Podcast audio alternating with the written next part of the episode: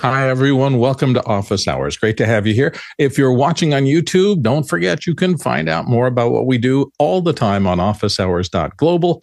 As every day, our first hour is a general discussion of production and IT related topics where we answer audience submitted questions. Second hour, we typically do a deeper dive into a topic. And today I'm looking forward to it. We're going to be discussing conducting on camera interviews one of the most popular content creation strategies. So uh, that is our second hour. The first hour, we're going to deal with your questions. And don't forget, you can ask as many questions as you like through the Makana interface in the back, and we encourage you to do so. Uh, this show is driven by what you want to talk about, and we spend the most time on the highest rated questions, and you are the raters. So when you see those questions in the interface, make sure you vote on the ones you want to see discussed most at length, and we'll dive into those. So, Alex, what have we got today? Our first question is from Andy Kokendorfer in Viera, Florida. And Andy asks, what is the difference uh, between an electronic camera shutter and global shutter? Uh, which is better and why? Alex, you want to handle this? It's it's really an electric a a rolling shutter or a rolling shutter or a global shutter are both electronic shutters. So a global shutter is part of that assembly, um, and uh, and so it, you when you have an ele- what you had before was a mechanical shutter, which is something that was actually turning that would that would um, let you get from frame to frame. Otherwise, you'd see the frame moving. so so you had to there has to be some time when the frame isn't uh, opened or when the shutter wasn't open. So there was a shutter, and when we moved the frame, uh, we had to have some time it was closed, and so uh, typically it was closed half the time to give the give it. Now in, in military ones in World War II, you'll notice they're a little bit more study uh, stuttery because three quarters of the time it was closed to give it more time to get from one frame to the next between those frames. So that shutter was what controlled it. Now we don't, we're not limited by that now. We can have an electronic shutter. It could stay open the whole time and it can actually go from frame to frame to frame without, it's never moving the frame. So you never see that there, that, that, um, uh, a blur that would happen that's there. So they have an electronic shutter. Now there's two different ways of doing that. That's a rolling shutter, which is that it charges the entire sensor at, at one time, which is much harder to do and much more expensive to execute. Um, or a rolling shutter where it scans the whole thing down as fast as it can throughout that frame. The problem with the rolling shutter is that if your camera is shaking a lot, everything will wiggle because it didn't get to that part of the frame before it moved. Uh, so, um, so rolling shutters, which is a, a, lot of cameras out there, a lot of consumer cameras, the Blackmagic cameras, those are all rolling shutters uh, bigger film cameras like ARRIs and a couple other ones that will have a what's called a global shutter, and that's what you're looking for if you're if you're going to deal with a lot of camera movement. The rolling shutter is fine for 90% of the work that you would do, not fine for the other 10. so, and and all you have to do to see that is take your iPhone. Your iPhone's a rolling shutter. Take it just just take it in, in, your car and just stick it out the window and just let it go like this capture some footage and you'll see this wavy thing that's going on and that's your rolling shutter but it's not a matter of electronic shutter both a rolling shutter and a global shutter are electronic shutters they're not they, there's no physical piece moving in there um, but uh, but the global shutter is one where it's grabbing the entire frame at one time I've heard the term Jello effect applied. yeah, I, I think I think the technical term for it is Jello vision. There you go. Yeah, exactly. Yeah, so that's how you can tell. But good explanation. Let's go to the next question. Next question is from Nick Bat in the UK. And Nick asks, What is the basic minimum Blackmagic camera to add to an ATEM HDMI to get the cam control and other benefits uh, on a budget? Alex, you want to deal with this one too? Yeah, I think that the 4K or even the the, min, the micro cinema is probably the least expensive version that has an HDMI, but I don't know I think you have to have SDI to actually control it. I don't think it'll control through the HDMI. The HDMI is simple output. So the, I think the least expensive one is the Blackmagic 4K um, as far as an HDMI control back to the camera. Remember, you can use any Blackmagic SDI camera by having a bidirectional converter from HDMI to SDI. And that'll have two SDIs that would go into that Blackmagic camera with SDI. So if you get something used, you could do that. Uh, almost every Blackmagic camera made in the, probably the last five or six years are all able to be uh, driven from the ATEM Mini. Now, a lot of us have, I'm on a 6K right now. Uh, a lot of us have 4Ks and 6Ks. Um, they're probably the easiest ones to control uh, uh, as far as that, and probably the least expensive in the group that you're looking for. Let's move on to the next question.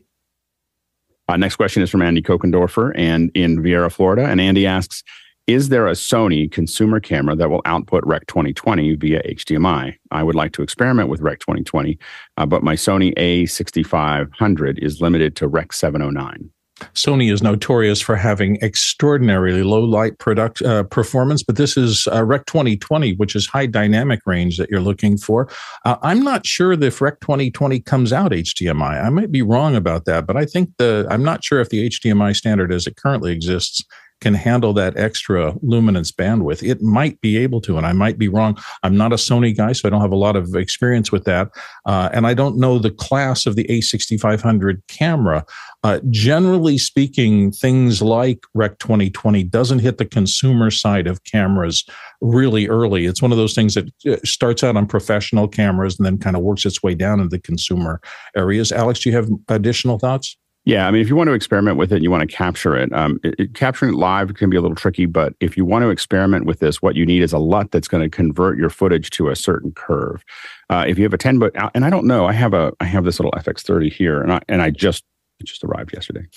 so this little guy here. So I'll be doing some tests, uh, you know, with this. But uh, basically, the thing is, if you have if you have a 10 bit output and you apply a, a curve, whether it's an HLG curve or a uh, PQ curve, that can be stretched back out into uh, HDR. So um, and, and, into that that Rec 2020 color space. So what you want to look at there is uh, applying the right LUT to it, and then having it going out of the HDMI. The HDMI should be able to can- handle 10 bit. It doesn't matter, or it doesn't matter as much. Um, it it is uh, you know it's just the basic PQ curve without all of the trims. Uh, that you could apply to it as a LUT or an HLG um, LUT, and then the, that would get it out there. It's not truly, it's not going to be tagged that way, but you could take that information as long as you haven't lost it uh, out out of the camera and then um, apply another LUT to get it to where you're what, what you're trying to do. And log, Felipe, of, of, course, log would would do it as well. Yeah, Felipe. Yeah, no, I was just thoughts? wondering here. Yeah, I was just wondering here. For example, my Sony A1 outputs 10-bit 422, and it outputs HLG as well, which is Rec 2020. Okay, so, so there is great. a Sony pathway. So that's a Sony camera. What and how much does that cost? that's the one that's six and a half thousand. Yeah, yeah.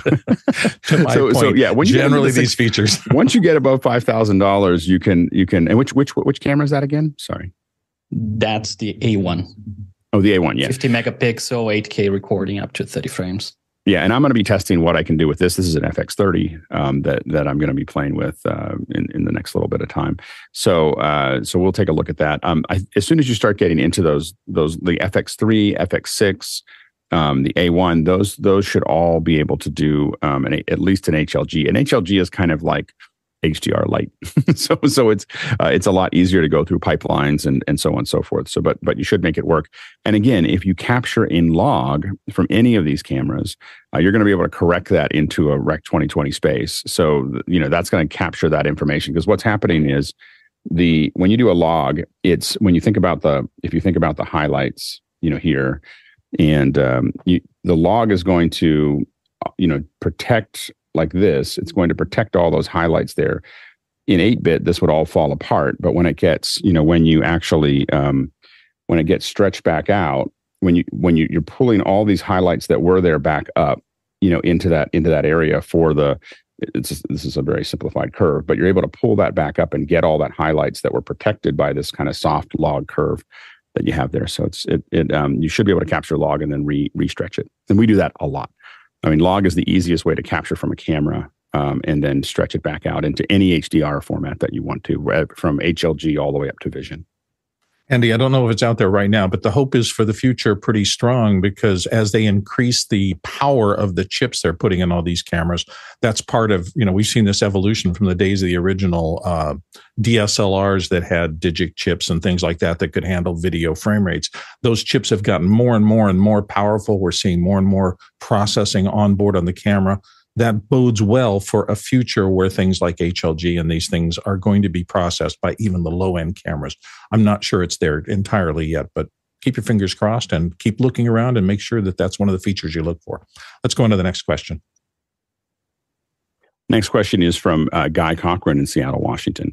And Guy asks, What are you most excited to see at the NAB 2023 conference? And the answer, all of our friends, is a good answer. But John Freda, what are you looking forward to? You just stole my punchline, Bill. Oh, I'm sorry.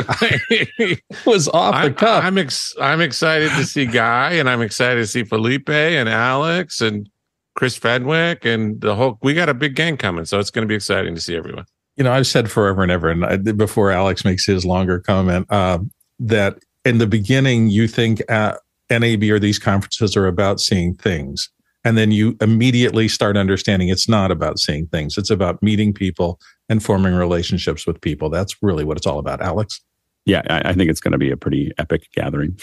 so, so I think that I'm pretty excited to see everybody uh, there. I think we're going to have a lot of fun uh, there. We're going to do a lot of shooting, um, and so it's what's fun about it. The for me, the easiest way to socialize, and everybody has their own way of doing it, but is to do things with people. So, um, so going there and covering the event is just a fun way to get to know everybody that we haven't seen in person before. So, I, I think we're going to have a lot of fun there. I think we're going to shoot some interesting things, and so we're we're really looking, forward to it. I'm you know, going to keep on tracking cameras, uh, you know, where Blackmagic's going. Um, you know, I think that Sony, I think, is really um, hitting all all on all cylinders when it comes to their cameras, and so I'm really interested to see what they do there, see what Ross comes up with, um, and then and then a lot of times it's wandering through and just looking for lots of little things that fix things that you didn't even know needed to be fixed. that's, that's the real thing with NAB is you'll see things and they, they built a tool for something you didn't even know was a problem. And, uh, and, and, and so, um, and, and there'll be a lot of learning, learning there. Uh, we are going to put out, uh, an epic amount of shorts and videos as well as doing live streams from there. So, uh, stay tuned.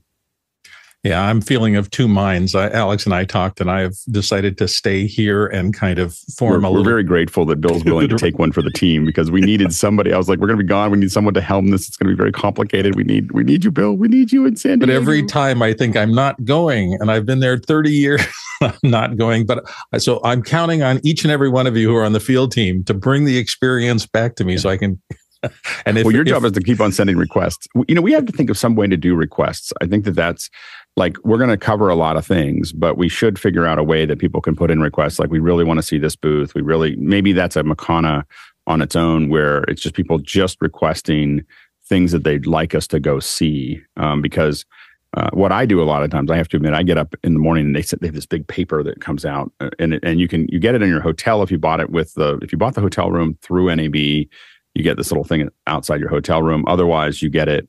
Uh, you can just go to the NAB to get it, and what's cool is you go through and you see what all the ads are and they tell you what all the new stuff is. And so by the way it's probably the most valuable advertising space in nab is that that newspaper because you open it up i open it up and i just circle things and i circle this is in uh, booth this and this and this. And so we'll probably do that every morning and, and figure out what we're what we're going to go see. So but but we should find some requests. Yeah, it'd be great yeah, there's also, I should note, an NAB app. So download the app. Particularly, I, I actually used to just take my phone, but I started taking an iPad that was a little bit bigger because the maps to the booth and things like that exist in their electronic app as well. So you can often plan, like, who's next to me, zoom in a little bit on the area and get a bird's eye view that way. So that's often a tool that is useful. All right. We're looking forward to our NAB coverage. It starts on, what is it, April 16th? Uh, I think it's April 16th. Yeah. Yeah. So we'll be comprehensive coverage. We'll be talking about it the week before, covering it live on the scene, and then having a lot of discussions about it afterwards, those days of the actual show, plus, I would imagine, for days to come. So, right here on office hours, let's go to the next question. Next question is from Andy Kokendorfer in Viera, Florida. And Andy asks, how do you socialize an upcoming virtual event, uh, virtual conference to maximize the number of attendees? David Paskin. So, if I'm understanding the question correctly, a presence. Um, when I go to uh, Sage events, they send me cool water bottles and stuff. And at Zoomtopia, this is one of my favorites. I got a little whale that I got to build and put together myself, and it took me all day. But um, these things are like this is cute this is fun stuff. It it takes a virtual mm. event a digital event and it makes it feel a little more a little more real. There's a word for that in the industry swag. We're always looking for the cool swag from the conferences and that one's brilliant. That that yeah, engage with it. Oh, Alex, oh God, wait, it just broke. Wait. Hold on. uh, Google Google was notorious for sending out those things, and they, and and I got because I was working on all these Google events. I, I got I got a lot. I had a stack of them, and they just drove me crazy because it was like, oh, this is going to take way too long for me to put this together. I can't I can't I can't expend the time that's necessary to put this little this little thing together. It looks simple, but I knew it was going to be complicated.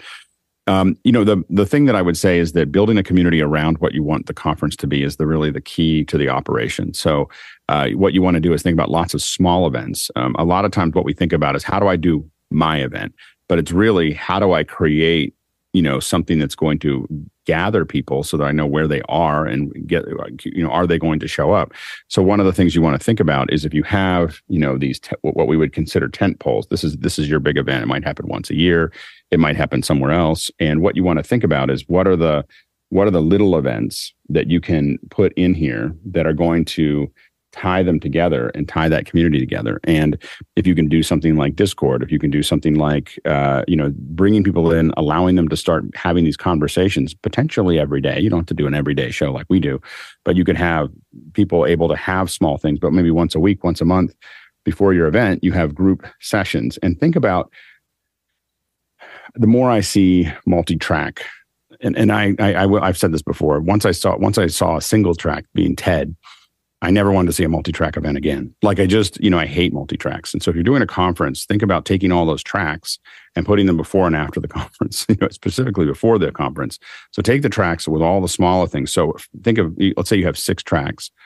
Think of the best talk from each one of those tracks that's what's going to be in the conference you know? And so then and then all the other ones that build up towards that are in weekly or daily or monthly things that happen before that. So people can have those conversations and and you give people the opportunity to really spend time on it but it means that everybody can go to all the sessions if they wanted to. Nothing's overlapped. You don't have any fomo. You can just simply cover that stuff. And so you know i think that where we're going and a lot of people are thinking about this at the largest companies. I had when i was at svb talking about this uh, people came up to me afterwards as soon as I said that, and they were like, "Oh, we're all trying to figure this out," and which is a conference. Sh- the next generation of conferences will probably be two or three months long, and they will culminate at the end or two thirds into it with a physical event. You know, and that physical event may be global, you know, digital first event that happens both physically and all over the world at the same time. But and that will create the energy that you want but you're going to have a lot of other discussions. And then there's it's so much more powerful than what we've been doing. We're living in a tiny little box that was created because we were limited by time and space. Words of wisdom. Uh not to go back but swag from things. My favorite swag. piece of swag little teeny tiny adirondack swag. chair that has the mm, client's name on it. and it's a phone holder so oh when your God. phone gets overheated you can give it a little rest but it made a little pile of sand on your desk I will say if you're going to do swag, and and I think that I think Blue does it really well because he figures out how to do it. The problem is that doesn't bring more people in. That just makes everybody really happy. It's a surprise and delight moment for the people who showed up. Now, when you see another one from Blue, you know what to expect, and so that I think that that helps down the road uh, for those th- those kinds of things. I will say that you know I so I watch a lot of what Blue does there. Um, the I, I used to it used to be my job to send swag out, like to design the swag for so for Sony Music for for my my region, and the and and it was a lot of fun and you can get a lot of things done. My most popular swag was there was a band called Ned's Atomic Dustbin. And I made a dustbin with a with the Ned's Ned's logo on it, you know, like a nu- nuclear, you know, uh, warning and Ned's logo, and I put it on the side. Every radio station I went to had it. like in, you know, like when I sent it out, every time I walked into that radio station, and and it was it looked like it they hadn't just put it out for me. It was full of trash you know? And so uh so i i think that um you know if you really think about how how to really tie that swag re- truly into what like don't send any backpacks. Like we all have a lot of backpacks you know? Like don't don't I, I don't even know what to do. I don't even have kids to give them to anymore. I mean i you know they're uh so um i mean I, you know my kids all have the the backpacks that somebody gave me. And so anyway, so but think about how to really tie it in, not an automatic something, but something that really means something to someone, like like the Adirondack chair or the little, little whale. Anyway, that's it. Yeah, it's it's a cool part of the industry, and NAB is swag central. Anyway, let's move on to the next question. Next question is from David Paskin in Miami, Florida, and David asks, "Has anyone played with the EZCast beta?" And Alex, have you have you played with it, David? Have you gotten a chance to, to? I've I'm signed up. I've downloaded it. I'm a little afraid to open it only because I feel like it's above above me. And beyond. you know, I think it's pretty simple. We should let's see if we can get a lab with uh, with L and see if they can work through it with us. You know, uh, because I think that I think that it would be it'd be great for some of us who have access to the beta to play with it. Uh, I think that I I think I have it, but I was like in the same boat of you. I was like, uh, I got to think about this a little bit. I think I can't remember whether Elle had asked me if I had it or not. It's been a really busy couple weeks for me. So so, he, but he did put in Discord uh, an invitation. So if if, if anyone's Right. interested, you can go to the Office Hours Discord. perfect, perfect. Sounds good. And don't forget, everybody, it is your questions that drive the show. I'm really excited today because there are a lot of votes on a lot of questions. I see bigger numbers than I have seen in a while. So you are paying attention to what we are asking you to do, which is voting the questions up or down and also submitting questions. And we appreciate that. You can submit them for the first hour or the second hour. Uh, just go through Mukana and find the place, uh, put your questions in, and that is going to drive the rest of the show run. But anyway, thank you. We appreciate your always being the driving force behind office hours every day. Let's go to the next question. Next question is from Gordon Lake in Los Angeles, California. And Gordon asks Is there a quality difference between the Blackmagic Pocket Cinema 6K Pro and the Blackmagic Studio ca- uh, Camera 6K Pro? I don't think there's any quality difference. I think the sensors are exactly the same. There are there's a bit difference in terms of form factor. The studio camera obviously is meant for not uh, so much run and gun shooting, but studio camera, it's got an additional set of accessories that kind of enable that, like the viewfinders and things like that. Uh, but I'm not sure that the chips are any different. Alex, do you have any? I think the chips are identical. It's just convenience. One is built to be more as a studio, and one is built to be something. But I think that I, I think Bill's right. The the uh, the the studio camera and the 6K should be identical chips. Yeah, if you need things like the tally indicators and uh, the little extra comms, it makes it easier to set up a headset. You know, that's what really a studio camera will do. If you have an operator out in the studio, you want those little features without running a lot of extra equipment. And the studio camera is kind of designed to form that function, fulfill that function.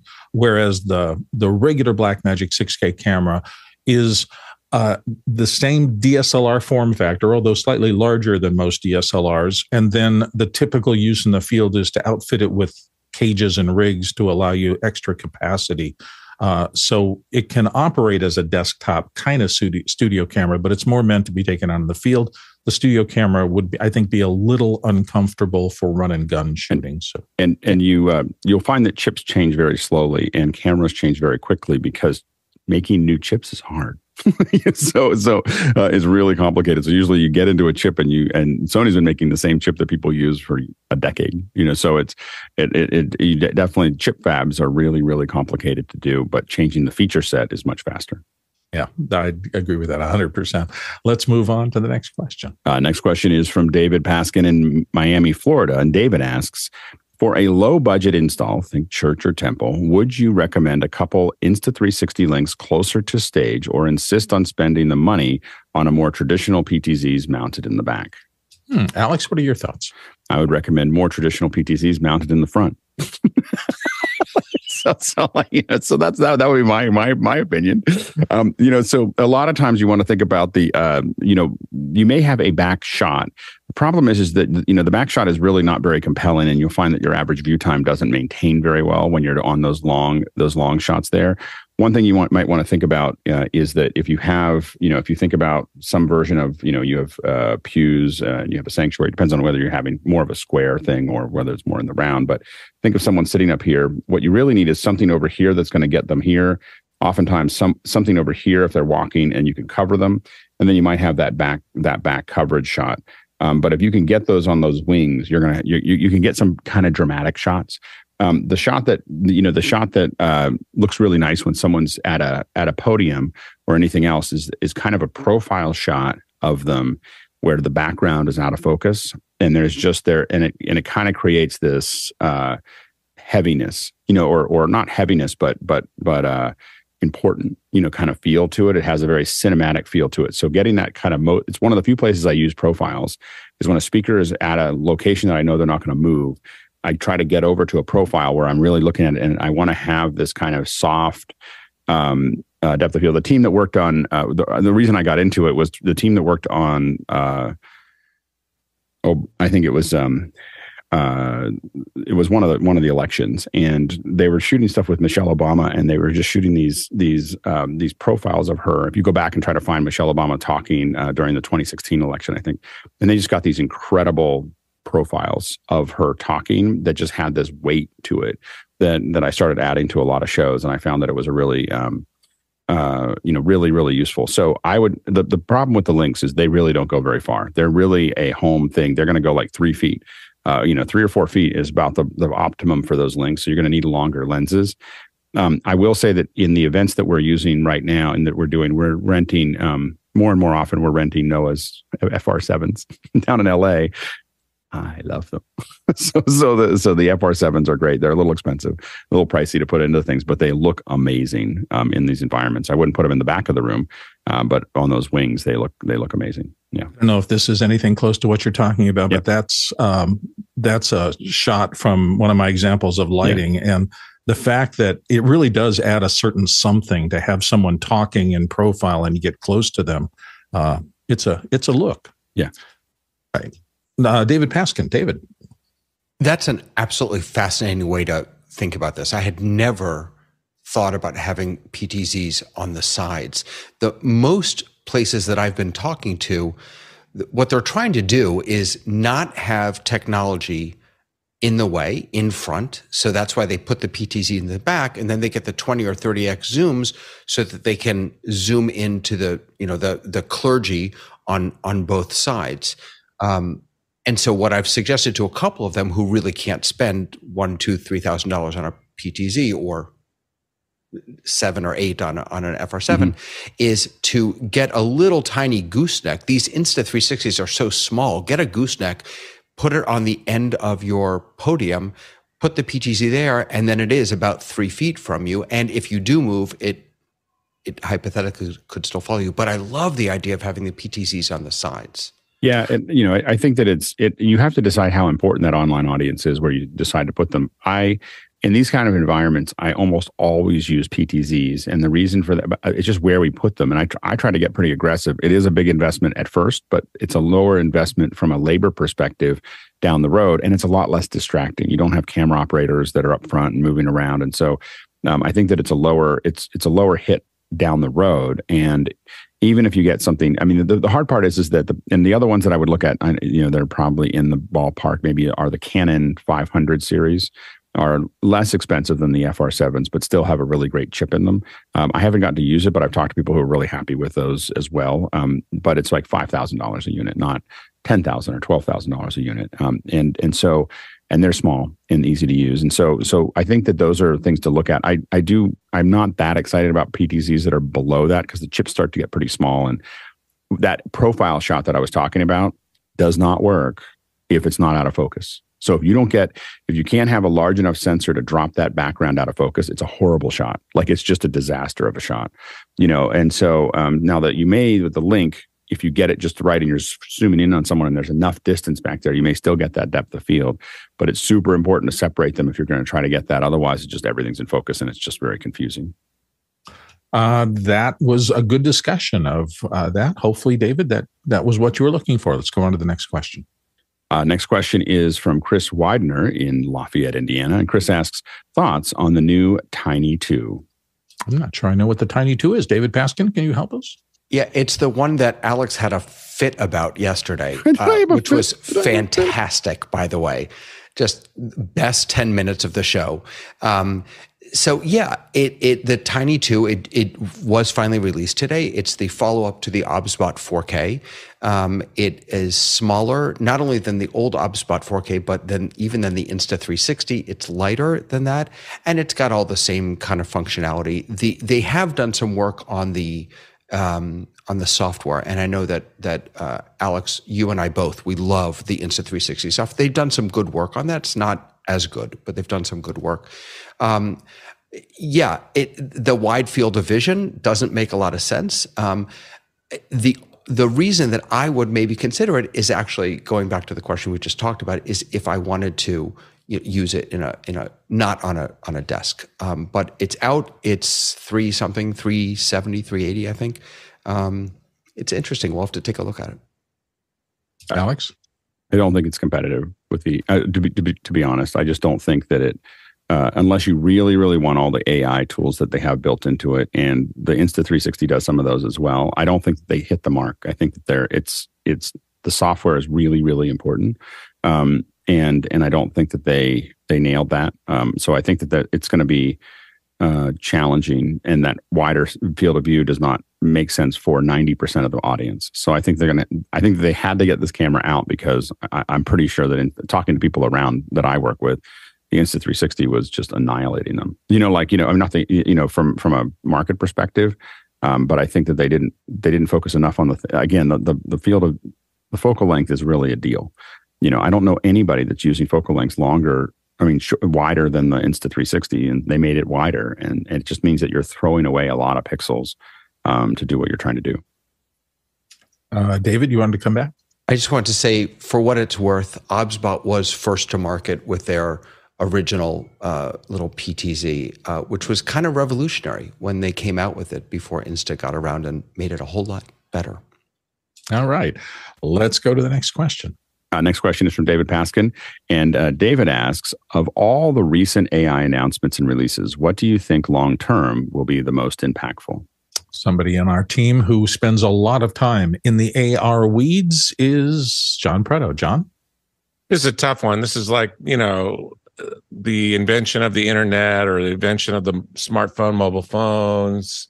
Same sort of paradigm is happening now with AI. However, I think it's the medical breakthroughs that are going to happen. DeepMind, DeepMind had OpenFold, um, their AlphaFold program that did the protein sequences from folding into 3D structures. That's huge, huge breakthrough in medical. And all the stuff that's going on in the medical industries. I watched some of the things on uh, on NVIDIA, um, and it's amazing what's going to happen in the medical industry. So I'm most excited about what's going on there. That sounds pretty interesting. Alex, your thoughts? I think that the I, have really been paying attention a lot to the fluidity of number one, of the fluidity of learning. Um, I, Robert Scoble, Robert Scoble uh, interviewed me at at uh, the at the at the there was a meetup for generative AI. I didn't really realize I was going to get interviewed. I was supposed to be interviewing other people, but he didn't. So it's on Twitter, and so you can talk. I talked a little bit about it, um, but one of the things that I, I really think about is this conversation. I want to recipe. I want it for this many people. I don't want pasta. I want i want it to be authentic. I want it to be you know like i can say all those things and it just keeps rewriting that that uh, that recipe until i get what i want. Same thing with midjourney where i can i can keep on just talking to it and i get i eventually get something that i want. That would take a long time to do with somebody else. Um, the other thing is is just the distribution of knowledge um, you know what we're going to see is is that you know you have meetings and a lot of those meetings it's like okay who's going to caption it and how's it going to get captioned and what is it going to do? We are less than two or three years away from a meeting happens and all it's translated into 60 languages there's no captioning it it, it redubs everybody um, into the other languages, and it uses uh, it uses deep fakes to change their mouth, so it looks like they're saying what they were going to say. And you can watch the original if you want, but when you look at films, when you look at film dubbing, this is going to happen. Very, you, the, people are already working on it, and the technology is already working. Uh, they're only using it. You'll see some things reach the surface, but they're using a handful of clips here and there for putting things out, putting stuff out. But but this is happening where you know you're going to see this in many many many languages their mouth is going to do what it needs to do. Their the vocals are they're not having someone say it again. They're literally having them. It's taking the original and then it's rebuilding it in the other language. Now, oftentimes they'll have somebody speak it, you know, as be, as close as they can, but then it's remapping it to the the original actor's voice so that it's Tom Cruise saying it every single time. And but the, that kind of thing um, is going to make a lot of things a lot easier for us to distribute to a lot more people. So the, the speed of knowledge is going to increase exponentially every year for the next decade. So it'll do the things that John was talking about, but how fast there's so many things that are locked up in English and locked up in Chinese and locked up in Swahili and locked up and all of that's going to get opened up because we can we can make that happen much faster and we're going to learn a lot. I mean, this, we, we, we've been doing this for a long time. You know, this has been an, you know, like the speed of knowledge has been going like this. Where we've been in a hockey stick, you know, for a long time now, you know, but, but it's about to, um, it, it's a, it's just going to get very, very intense as we, as we go forward. Felipe. Well, my example is not as complex as Alex's, but for example, what happened to me yesterday, I had a call. I knew that the call would be a little bit complex with a lot of subjects, and I recorded the call, ran it through Mac uh, uh Mac Whisper, so OpenAI Whisper, and then got the the transcription and threw it on GPT-4 and say, "Hey, can you give me one the email that I promised on the call, and two meeting minutes?" Oh Both of them came out perfectly. And it, it saved me hours of work right there. Yeah, exactly. That's amazing. That's that's really amazing. David? Uh, the the everyday people being able to use this in everyday ways is really astonishing. This is not serious at all, but yesterday in our Canva keynote lab, we discovered that Canva has built in AI narration. So you can upload a picture of yourself and it will, I don't have the audio turned on, but it, I typed words in and it animated me saying those words. Um, then I took a, a, an image from that I generated in. Um, help me out here. Uh, uh, looks like Midjourney. Midjourney, thank you. I'm sorry. So this is the original um, uh, image over here on the right, and then I uploaded that same image, and I again just typed some text in. Now it's not great. It's not great, but it's a little crazy that it could make me say something. Now, it's one of the things we discuss is that to my eye, because it's me, it looks ridiculous. If I were to just post this somewhere and people don't know me, I think they might think it was actually me. Well, think of those introductions that, for example, there is in Stephen Colbert that they make a, a funny music uh, making fun of something that happened. They can create this much faster and maybe even have more of those in a show, for example, as well.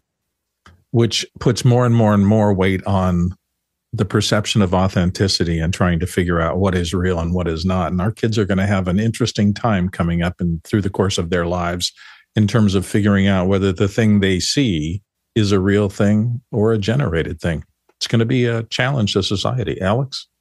Yeah, I think that um, we are moving very quickly where audio video, text, all of that stuff will not be admissible in court or not be really that important in court. It'll be a piece of evidence that we don't pay much attention to um, because we can't we can't verify it. Like it, it's going to be very very hard to verify those things. And it's it, it again it, it, doesn't have to you know everything about law is a confidence game, right? It doesn't because you have a jury you know, so it doesn't matter whether you prove it. If juries get to a point where they just don't think that video and, and audio are are, you know, all you have to do is poke a hole in it. The defense just has to poke a hole in this could have been generated and blah blah blah. And them just saying that will will poison the jury and so the so the you know the thing is i think that we're going to change the way the way evidence works you're going to have, have to have a lot more evidence um, that comes from a lot of different directions people are going to have to learn that they they can't take anything you can't take any video any audio any people say well people are going to get fooled they're only going to get fooled for a little while and then they're just not going to believe anything that they see and and and i think that that's actually pretty healthy that they feel like I have to actually research this. I have to see it from a couple different angles. I have to, you know, I can't take anything uh, on face value. I think that we've been taking things on face value for wait for you know like more than a century too long, maybe maybe a couple centuries too long, um, and and so it's important that uh, that we you know many people have been incarcerated, many people have died because we took things in face value. You know, like and so it's it's important that we uh, that we really are careful and and this is going to create that because you're not going to be able to believe anything that you see much longer because everything's going to look real. That brings up the ancillary question. Uh, this will be the last little thing, but you know, so could somebody create a case against you using these tools that has nothing to do with reality, and you have to spend a lot of time and effort to defend yourself against that? You, you could, but the problem is, is that once that case happens, and if it gets poked open, it'll it, the impact that it'll have on the entire legal, uh, you know, the, the all cases will be will be intense. So someone probably will try to do some of those things and they'll try try to submit those things. But but as people do that, it's going to just make it much harder for prosecutors to get juries to believe anything, you know, that they're that they're looking at. And, and the same thing that, you know, I I never uh I never end up on juries because they ask, "Do you have any? Do you have anything that keep, will keep you out?" And I said, well, "I'm I'm going to pay a lot of attention to chain of custody," and immediately I'm dropped out of the jury pool. you know, because you know the um, uh, the chain of custody is a is a really complicated thing that no one can do well, and they know it. you know? And so and so as soon as you as soon as you uh, say I I'm gonna I want to know where where that evidence has been at every moment. uh, or I'm not going to convict somebody. That no one, no prosecutor wants you on there. So if any, you know, and so the thing is, is that that is the that many of these systems are very imperfect, and if you poke a hole or you look a little deeper uh, into it, uh, you, you know, it's really hard to find you know make this work at all. So. It's interesting. If the Alexes of the world are never on juries, who do we face if we ever get in trouble? anyway, uh, it is about 20 minutes till the top of the hour, which means that I get to remind you that uh, we have a room for a couple more questions in here.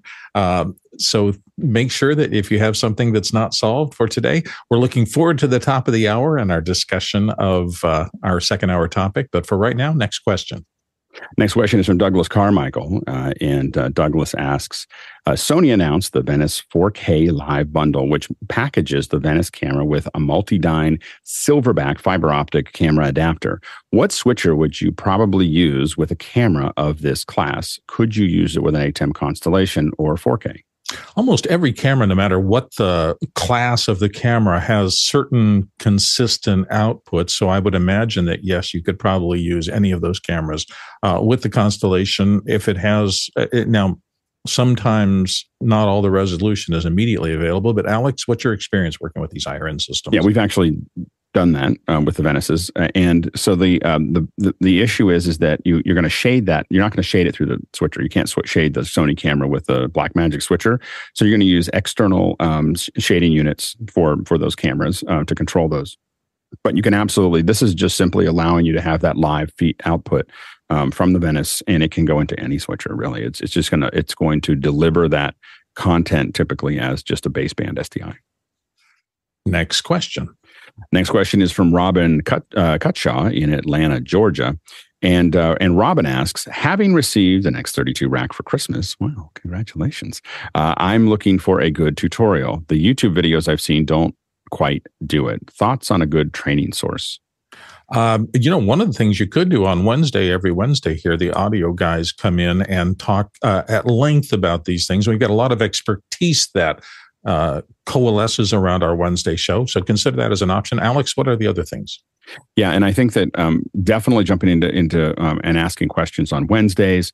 Uh, I also think that uh, we're a lot of us are talking about putting together um, a lab. Just a bunch of us opening up our X32s and bouncing around on them. There's so many people in this in this community that have X32s that I think it's probably worth us kind of talking through those things. Uh, you'll see us talking more about mixers um, later, a little later in the year sorry, it doesn't really solve your problem right now. Um, but uh, but I would ask questions in Discord, ask questions on Wednesdays, uh, and look for those things because I think that there's a lot of people here that use it, and we'll we'll talk more about it in, in the near future. Next question. Next question is from uh, Douglas Carmichael, and uh, Douglas asks. Futuri, a Cleveland based media company, is introducing Radio GPT, which uses Chat GPT technology to replace on air talent. Thoughts? Ah, soon it's going to be fast food GPT. everything. Mark Giuliani.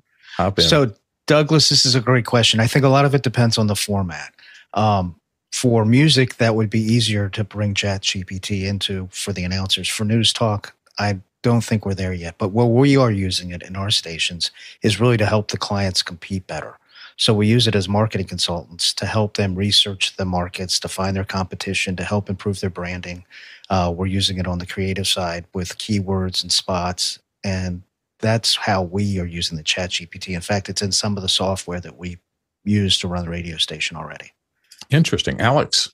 Yeah, and I think that there's a lot of things that you could put it like reading the news, reading the stocks, reading the, you know, some some, some things that are not necessarily needed. That's where we're going to see a lot of the AI hit pretty quickly is there's enormous amounts of things that we don't cover that we don't do that we don't write about because there's the the market for it is too small. And and AI is just going to step into that world and suddenly start delivering huge amounts of data that we can just get and listen to. Um, we could listen to a summary of the council meeting that happened two days ago in Mandarin, if we want to.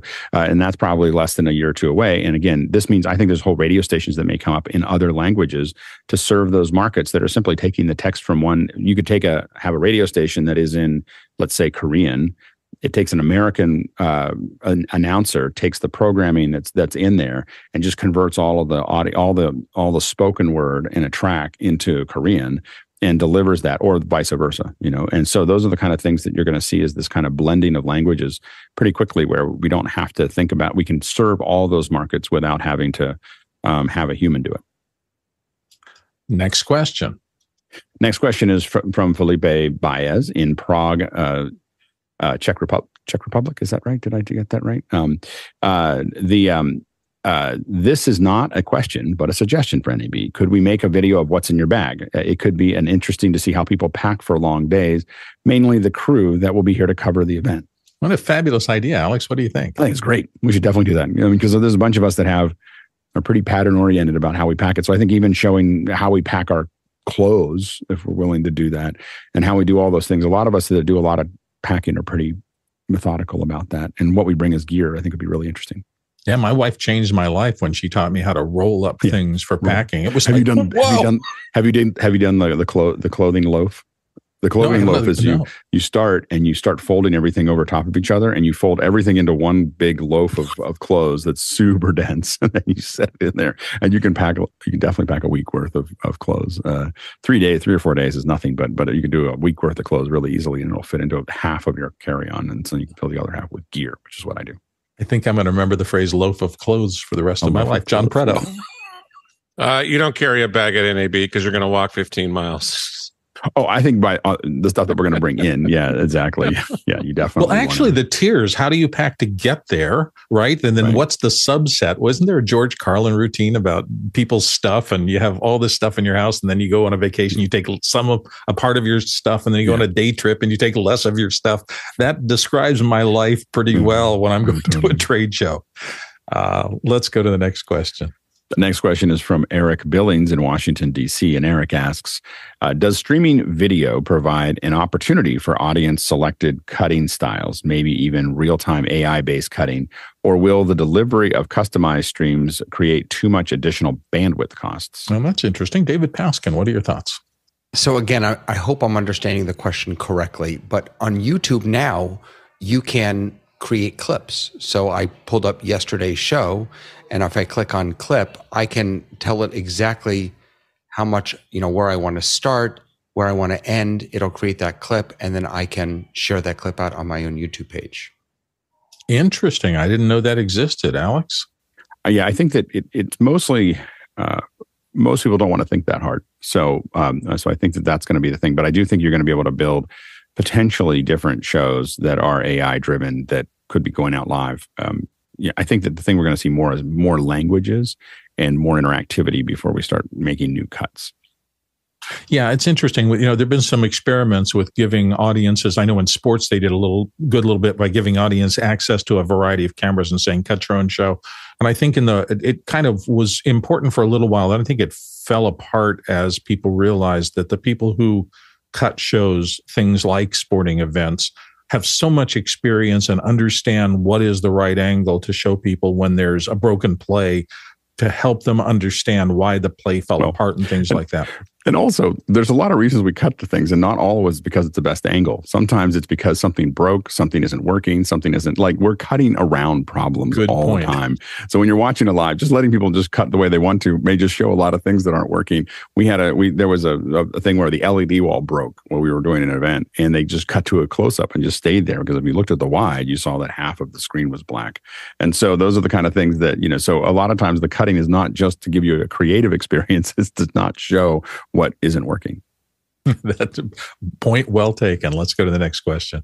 Next question is from David Paskin in Miami, Florida. And David asks Can someone please explain how to parse sensor size 1 over 1.28 inches, 1.1 over 1.5 inches? I don't know how to understand these phrases. Ah, it's ratio time. Alex, you want to talk through it? Yeah, it's just the basic. Uh, one over one is a one inch sensor. One over half is a, a one over two is a is a half inch sensor. And then you're just looking at they're they're hedging these little these little sides. So one over one point five is halfway between the half inch sensor and the full size sensor. Um, one over one point two eight. So that they're measuring it in that in that frame because the, I think part of the problem they have is that people wouldn't understand it if you said it was this many millimeters or this you know centimeter or the English units aren't accurate enough and centimeters most Americans will be like, I don't know how big that is. And so, uh, and usually they have it listed somewhere in millimeters is typically what you see. So there'll, there'll be a millimeter setting, which makes a lot more sense. And then there's this, but for Americans, we're going to give you this over inches and try to give you some variance that you can understand that you can kind of get it. But what you want to think about is a half inch sensor is one over two. And then anything less than that um, is is going to be uh, anything more than that is smaller than that. So one third inch, one quarter inch is going to be you know smaller than the half inch chip. And then anything, a lot of people are now the half inch chip is starting to become kind of table stakes. It's not quite there yet, but I don't see in five years we're not going to make any cameras that are that have sensors less than half inch. Uh, you know, so so there, there's a half inch is kind of becoming the thing, and then we're starting to move slowly. All of these are just shaving off edges to get to one inch. Next question. Next question is from Jeffrey Powers in Madison, Wisconsin. And Jeff- Jeffrey asks Did anyone watch the state of Unreal Engine yesterday? And do they have any thoughts? I didn't, but it's interesting. You know, J- Nick Jushchyshyn from Drexel University ha- hung out here for a good little bit of time. And I think he's coming back to do more later. And he really took a deep dive with all of us into Unreal Engine and how uh, these metahumans work and things like that. It was really fascinating. It's also very complex. I remember at one point, Office Hours tried to uh, have all of us do some experiments with creating our own metahumans. And it was really an amazingly complex process. Uh, we had varying degrees of success. I was on the low end of success with making a metahuman that had any resemblance to me in real life whatsoever. Other people did much better. It is a complex and fiddly process. So if they're continuing to evolve it, perhaps, fingers crossed, making it easier as a tool for the common person without a lot of time in it to succeed with be a pretty exciting thing. Alex, what are your experiences? Yeah, so some of the things that they showed off was foliage, a lot of foliage, uh, and foliage is really hard to do in real time. like it's, so it's really hard to show that stuff. So, um, so having really dense foliage of forests and so on and so forth, uh, you know, was something that they're also being able to animate your metahuman with an iPhone. So being able to literally pick up your phone and start talking into it and have the metahuman get the animation is something that they're kind of tying, you know, very deeply into that. We'll see how long it takes. I think it's supposed to come out this summer.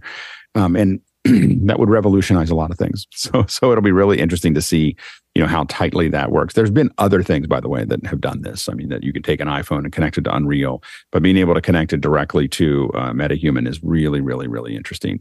Um, the Fortnite's Unreal ed- editor, and and you're starting to also see the creator economy that they're talking about, giving 40% back to the uh, the, the, of the net revenues back to the creators. And so I, I believe that that's 40% of all of Fortnite's uh, revenue going back to the creators, which I think is a, a pretty smart move for, uh, for them to do. Um, and then and then they're building the marketplace under a brand called Fab. So you can see why they were fighting this fight with Apple is because they're going to start doing things where they want to build a huge marketplace and they don't want to pay Apple thirty percent of that. so, so that's the that's where the, the but now you're more of that starting to hit the surface my hope for it because it was fascinating technology when I was playing with it back when Office Hours was doing that kind of deep dive. Um, it's just there was a lot of friction in the way of me getting results out of it. So as they continue to reduce the friction and make it easier for the average person to come in and use the tools, nothing more exciting than that. The whole the the idea and what's happening with um, Unreal Engine and all this is just one of the most fascinating parts of development. And I'm really looking forward to watching it as it continues to grow. Let's go to the next question. Next question is from Douglas Carmichael. Uh, and Douglas asks In February of 2022, the legendary rooftop concert by the Beatles was shown in IMAX theaters. Considering it was presumably recorded in monophonic sound only, uh, would they have uh, used AI uh, source separation to upmix the uh, IMAX format? So, this was a Peter Jackson passion project. The famed director of Lord of the Rings was given access to the vaults at Apple Corps or wherever, whoever had the, the rights to the stuff. And I, uh, there were long and involved uh, pieces I watched online about the processes they went through to really spruce up all the footage. It was originally shot in film cameras. The audio mix was different. They had they a lot of the rehearsal footage they had to match. And so I would imagine that every state of the art technique at the moment was put at Peter Jackson's disposal for the end of this. I will say that I think I, I was fascinated by uh, Get Back was the piece they made out of it, and it documents the recording of those songs in real time at the time it was happening. It's one of the things I've enjoyed most in terms of a behind the scenes look at how brilliant music is created by a group like the Beatles. Um, and not only did I love it, but my wife was just absolutely enthralled. And she's a little bit younger than I was. And, you know, she was a Beatles fan, but it, it wasn't the music of her life as the Beatles were for my life. And so we both were, I think, really engaged with this documentary because of the quality of the footage and its historical importance. One of the biggest bands of all time. Alex, your thoughts? Yeah, so they they may have. A lot of people are now starting to experiment with taking uh, running tracks into a AI system and pulling out the the vocals, pulling out the a couple different instruments. I can't quite get to all of them, but five or six instruments, and then you can subtly start to move them around a little bit. They, it probably would have been pretty subtle. I believe that the Beatles were involved in the process, so they're going to be listening to it and making sure that it doesn't go too far.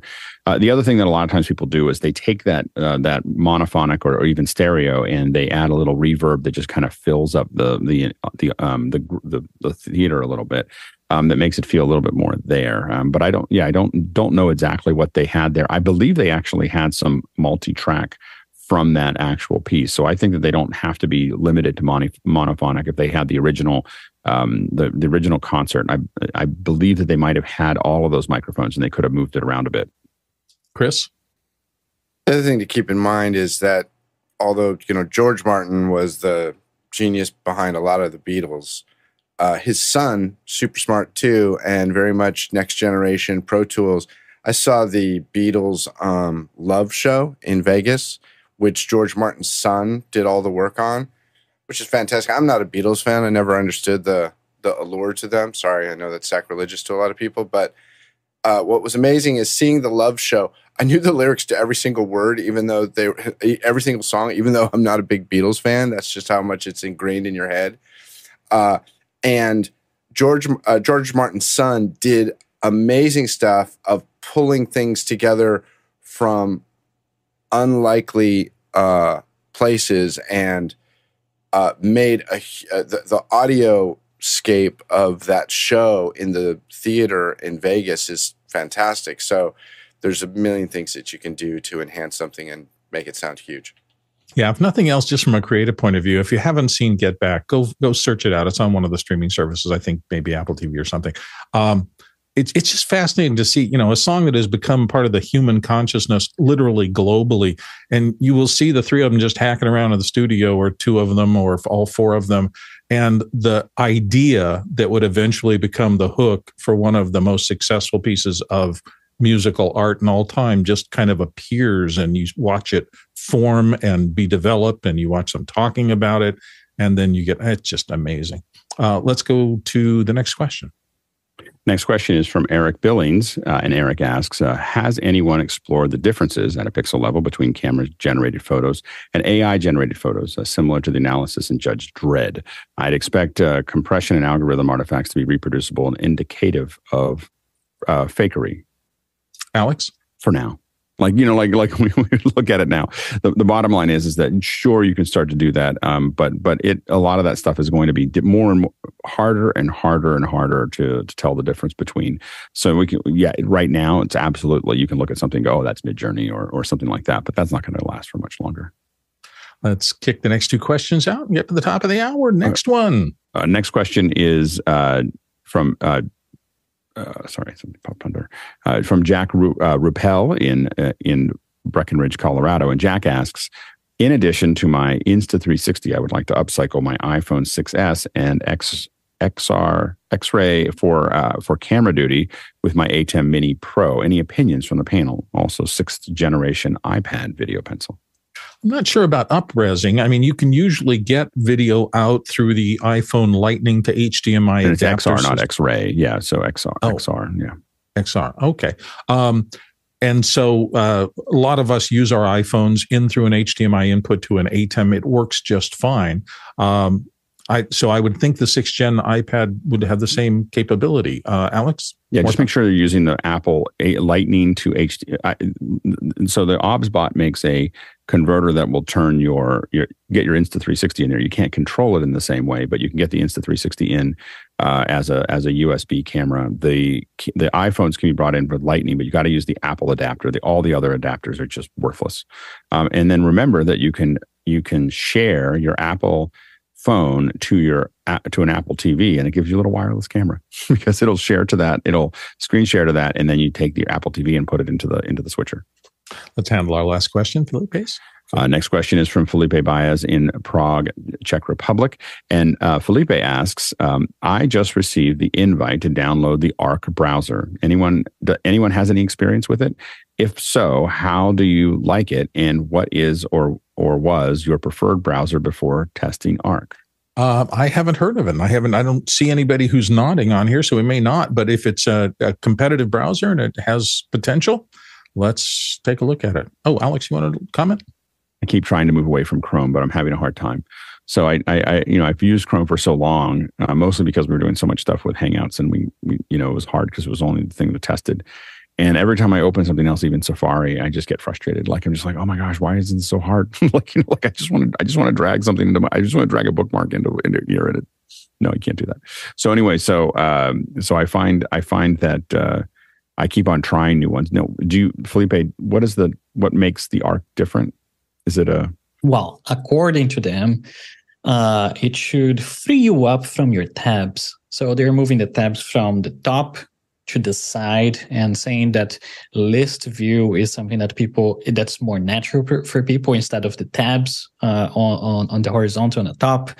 Uh, it's a chromium based uh, browser as well. But for example my experience is one i like using safari first of all. And i feel like i'm more immersed into websites with safari because uh, it almost doesn't have a toolbar it's very thin so I'm basically browser there, all browser, all website.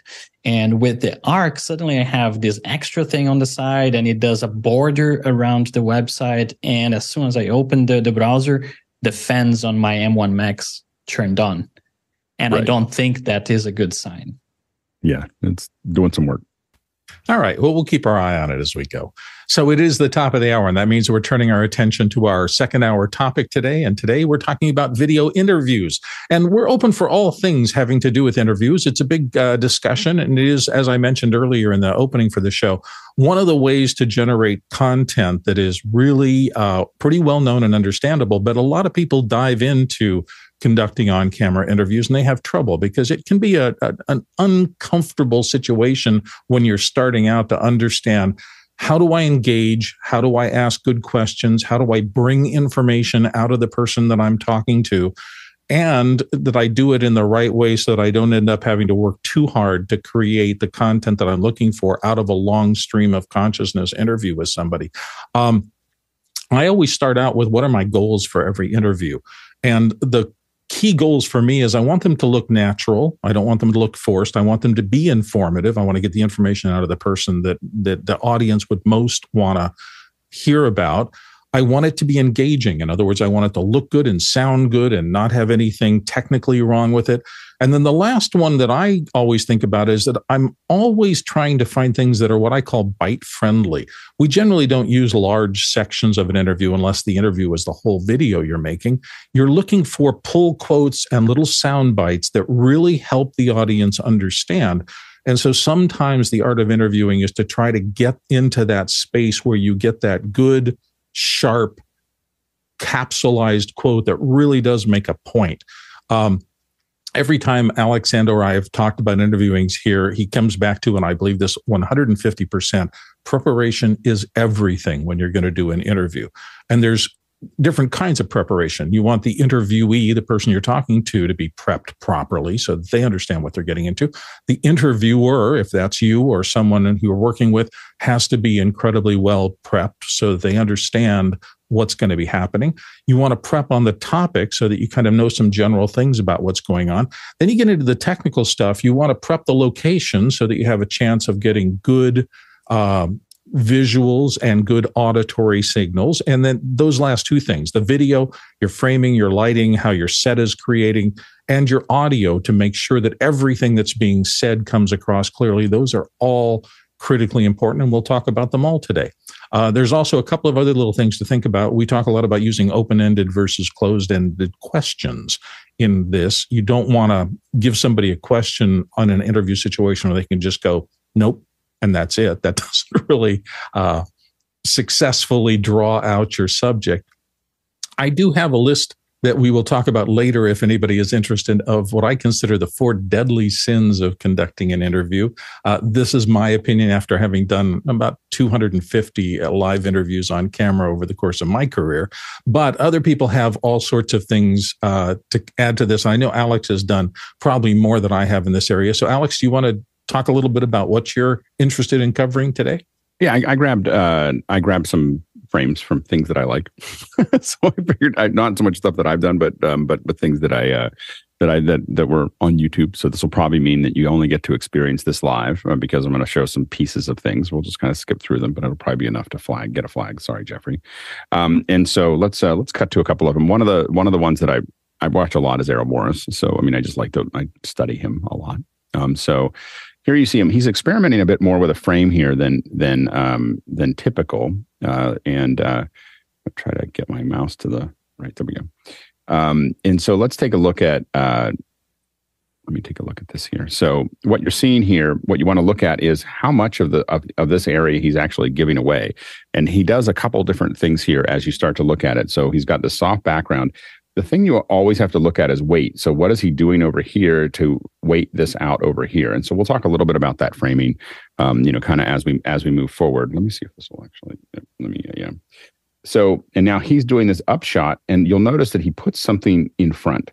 So this is something that that what I will say is this is not the way to do a basic interview. This is a master doing what they know how to do and creating a feel. But one of the things that's really interesting in interviews when you can get it is to throw something right in front of the camera and that's going to give you this kind of soft like it gives you like you're somewhere and you're looking at someone through something which i think is really um, really interesting as you as you go there and here you can see um, doing this. This is a very, this is not something that I would do with a standard corporate one. this is something I do when I'm in control. so, um, you know, do, having this, all this weight in the background behind her and she, and they're not keeping it the whole time that way. That's a, you know, that's, and so you can see him again showing these and he's playing a lot, you know, in that, in that frame. Um, but what you are noticing also is this, and I'll try to show some a little bit later. This is a massive uh, source. So it feels like it's coming from a window, but this is mostly likely a minimum of a four by four that's right on the outside. You want and Felipe, you can interrupt uh, as I'm. Oh, talking. all right. Yeah, I, I wanted to just point out how beautiful, beautifully composed this image is using the lines there. You have a line coming yeah. from her left side, the, the line on the top, and the line from the sofa. That's perfectly aligned there with the horizon, mm-hmm. and I think that that brings up this composition so much to life. Yeah, no, absolutely. The other thing about Morris and the way he does these types of interviews is you always have to look, you have to, you have to keep track of the number of cameras he's doing because yeah. he would never have a primary angle be this or or right. the shot with the inclusion. That's like camera four. Yeah, if you look at five. This so is probably that's probably least, the, I'm going to say five angles. That's your primary angle, probably. Right. Three, four. and we'll show another one here for a second. But but the um but anyway, and, and this is one of the things that's interesting is she's looking off frame. One of the things that when we go to this, this is Fog of War, and um, one of the great documentary to watch as far as just art, the art of putting this together. One of the things he does here is that eye line is right at you. You know this is actually um, this is the what he said he invented but courtney disagrees um, the Interrotron approach um, to this whole process where he's looking he's looking through a teleprompter to the director. And when Errol Morris started doing this it was literally like a video camera plugged into a video camera. Nowadays we can do this through zoom. We can do this we usually try to put the person in the other room. In these ones you can hear Errol Morris calling out because they're in the same room. They're looking at each other uh, we put people in other rooms so you can't hear them talking to each other um, but but what you what you're seeing here is uh, I find this to be the most interesting view. And so even before Zoom and all the things that we did, I always really liked this Interrotron process. We had a client uh, that really liked it. And so we just shot hundreds and hundreds and hundreds of videos this way. And I find it to be much more compelling than off it. But but again, fairly simple background that's out of focus that doesn't compete with him too much. I'm not super fan of these these verticals, but um, but it's a simple background. It's about him, um, and you know, and and you can see that they.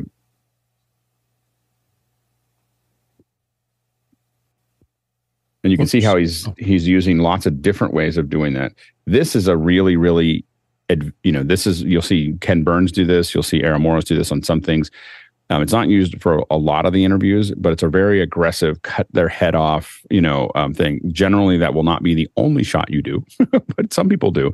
Some people will commit to this, um, and That's this is usually the shot you do when somebody's guilty. but you, but but uh, you know, I will say that that you'll find. And now this is where you also you see this move. How has these moving there? A lot of people will sit there and lock off their camera to do these interviews. And what you really need when you're when you're doing a close up like this, and in a lot of other cases, uh, and you'll see this a couple times. When you see those camera moves, that is that is not a cheap tripod, and it is not locked off. That is a heavy tripod with a heavy head, with someone know, who knows how to use it. Um, doing a soft move. The idea is to to reframe him in a way that that makes sense without the without until until we speed it up like this, you don't notice it. Um, this is little Dutch, which is a little um, again. So now we're going to go. This is this is actually the next one is what we. Um, this is what we uh, why we decided to do this. We want to do the show is because of this this this episode here. Um, probably some of the best interviews that I've seen as far as just the pure technical capacity of these um, here. This is from Light and Magic, and uh, this is what's interesting is is that it's out of focus enough to to not really be paying attention to it. This is a this is a mixture of short depth of field, but it's also really big rooms. So this is something to, look at. They created huge volumes. Um, this is, I think, George was shot at the ranch. I think I recognize that that room. so, so the uh, um, and uh, a lot of the stuff was actually shot in the building that we work in. So in 3210 and the model shop across the street. And what they had were huge volumes to throw that background. The thing we want to learn there is we're throwing that background way into the background so that it drops off. The advantage of having a large volume, if you can get that, is that you can you can stop down so that the subject stays in focus even if they lean in and out but you still get that super soft depth of field. So you'll see this in i didn't i didn't pull any frames from the the social uh, dilemma but they did that. They had massive volumes um, and they don't have to make everybody super short depth of field. Everybody's in focus. But these are all as you look at all of these, they're in each one of them tells you where they're at. They're not using the same place to do an interview. They're going to a place that communicates that. So George is at the ranch. I don't know where this one is. Um, you know, these are pretty soft. This is uh, down in LA, I think. Um, and again, look at how they they they choose wide, short. You know, they're and they're making all those decisions about is this a waist up interview. Now, some of that you can do. Some people will say, well, I'll shoot a little wider to do a um, I'll shoot a little wider and then I can always punch in, which you can do. The problem is if you shoot too wide, everything comes back into focus, you know, and so you have to be careful of shooting wide. And that's where you really do want to stop, you know, want to open up that aperture, try to get that short depth of field because when you cut closer, it the depth of field should should shorten. And so it feels it will actually feel a little like a jump cut when you go down that path. Um, this is and and again, some of these are done in in locations notice how this one's a little bit more in focus. And part of that reasoning for here, this is actually um, his office, um, and you know, so that he's he's actually you can this is uh, and so they're keeping a little bit more detail in. So look at how they're how they're using that. And again, the thing you want to look at here is let's see if I can get to a frame where you see it. One of the things that I do a lot is uh, when I'm looking at a frame that I really like, uh, I'm going to look at his eye and the reason for that is that your eye is a it's a reflector that tells you where all the lights were. So so you can if you grab that high res frame i don't have the high res frame if you grab the high res frame of someone's eye and you scale it up it will show you where every light is in front of them um, and how they got lit that way. And so um, so i use people's eyes all the time as a uh, um, as a way to as a way to kind of reverse engineer what that looks like. But again when you see this really soft you know open area this is a massive it's at least four feet by four feet um, softbox you know and possibly a couple of them to get that to get that look this isn't like a little one by one panel you know that's gonna that's gonna get that kind of um, that kind of frame um, and uh, and so let's see here. Know, somehow, somehow I,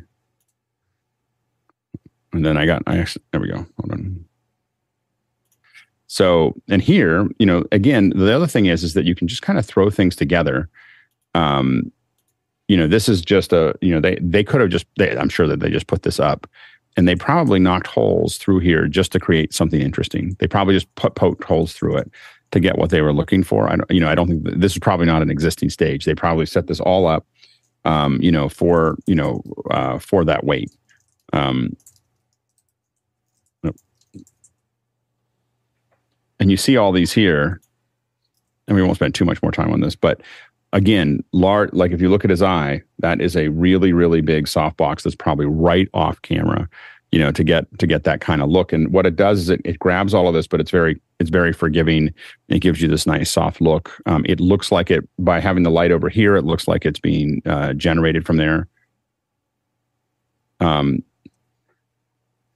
again very very large space. Um, that that they're working inside of anyway and then as we go to this i think this might be the last one here um, this one what i thought was interesting is they just let this all blow out you know let me uh, change color. They let this all blow out Yo. here. Um, you know, uh, so they um, uh, they really wanted they wanted to capture all of that there. But again, 60 Minutes does this all the time. They'll cut this and they shoot it that way, and that's the only camera they have. They've got a wide camera that that is capturing. You'll see you'll see all the shots here. I think so. Here's his interview back, um, and there's the there's their kind of uh, wide master that they're doing there, and that's a they they may have another one. So they may have, uh, if you think of the two of them there, they have one that's going close up here, one that's going close up here. They'll typically cut him a little wider, and then they'll cut cut him off with the with the return because it makes it more intense for him. And then they may they have this one. This one this one is the one you're seeing right now, and they may have another one over there to capture those those pieces. Um, but the other thing to remember is is that they didn't just put them by the window. There's there's at least um, you can see a reflector down below him, um, and they probably have another reflector over here that's bouncing bouncing that light. They wouldn't use a light here because they probably couldn't generate enough light to, to keep up with the sun. So typically, you'll use a reflector to they're they're using that to fill you know fill him in here. And then this is oh, what I thought was interesting about this was that they um, that they really they're doing an interview that really captures him and captures where he's at and then they get into close-ups you know so they they kind of want to show you him in his environment um, this is probably my guess is is probably his house um, they're trying to kind of you know keep him um, and then the other thing i'd say there is that it is this shows you the importance a lot of people uh, this shows you the importance of inter- of having a second camera. So having that second camera is not just to get another angle; it's to cut around things.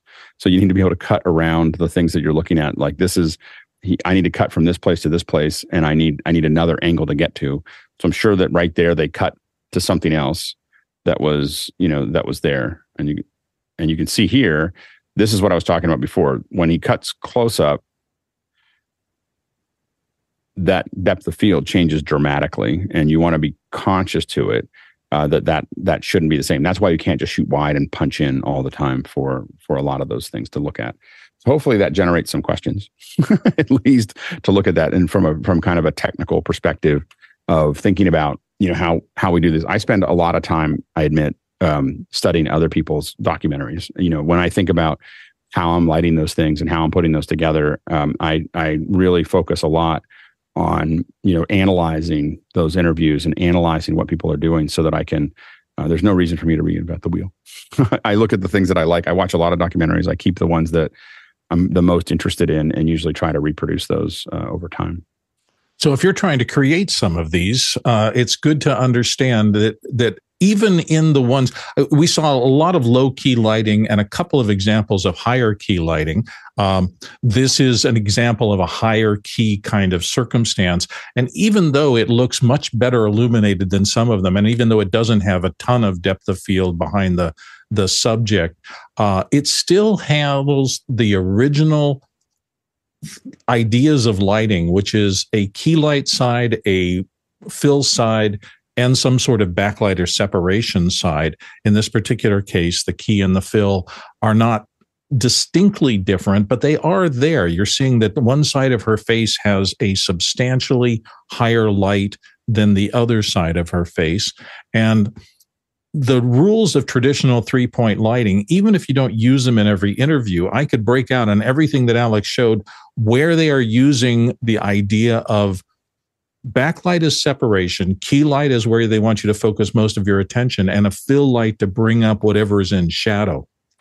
Even in the ones that are highly dramatic, it is very seldom that there is no detail in there at all. Um, this is an example of something. And and alex and we may talk a little bit about it if you want to bring up any kind of subjects and alex was already kind of deconstructing the lighting grid by what you see and it is quite possible to do. I when i saw this thing i thought okay well this isn't really rembrandt. It's the the highlight on her left apple of her cheek is at a really extreme angle.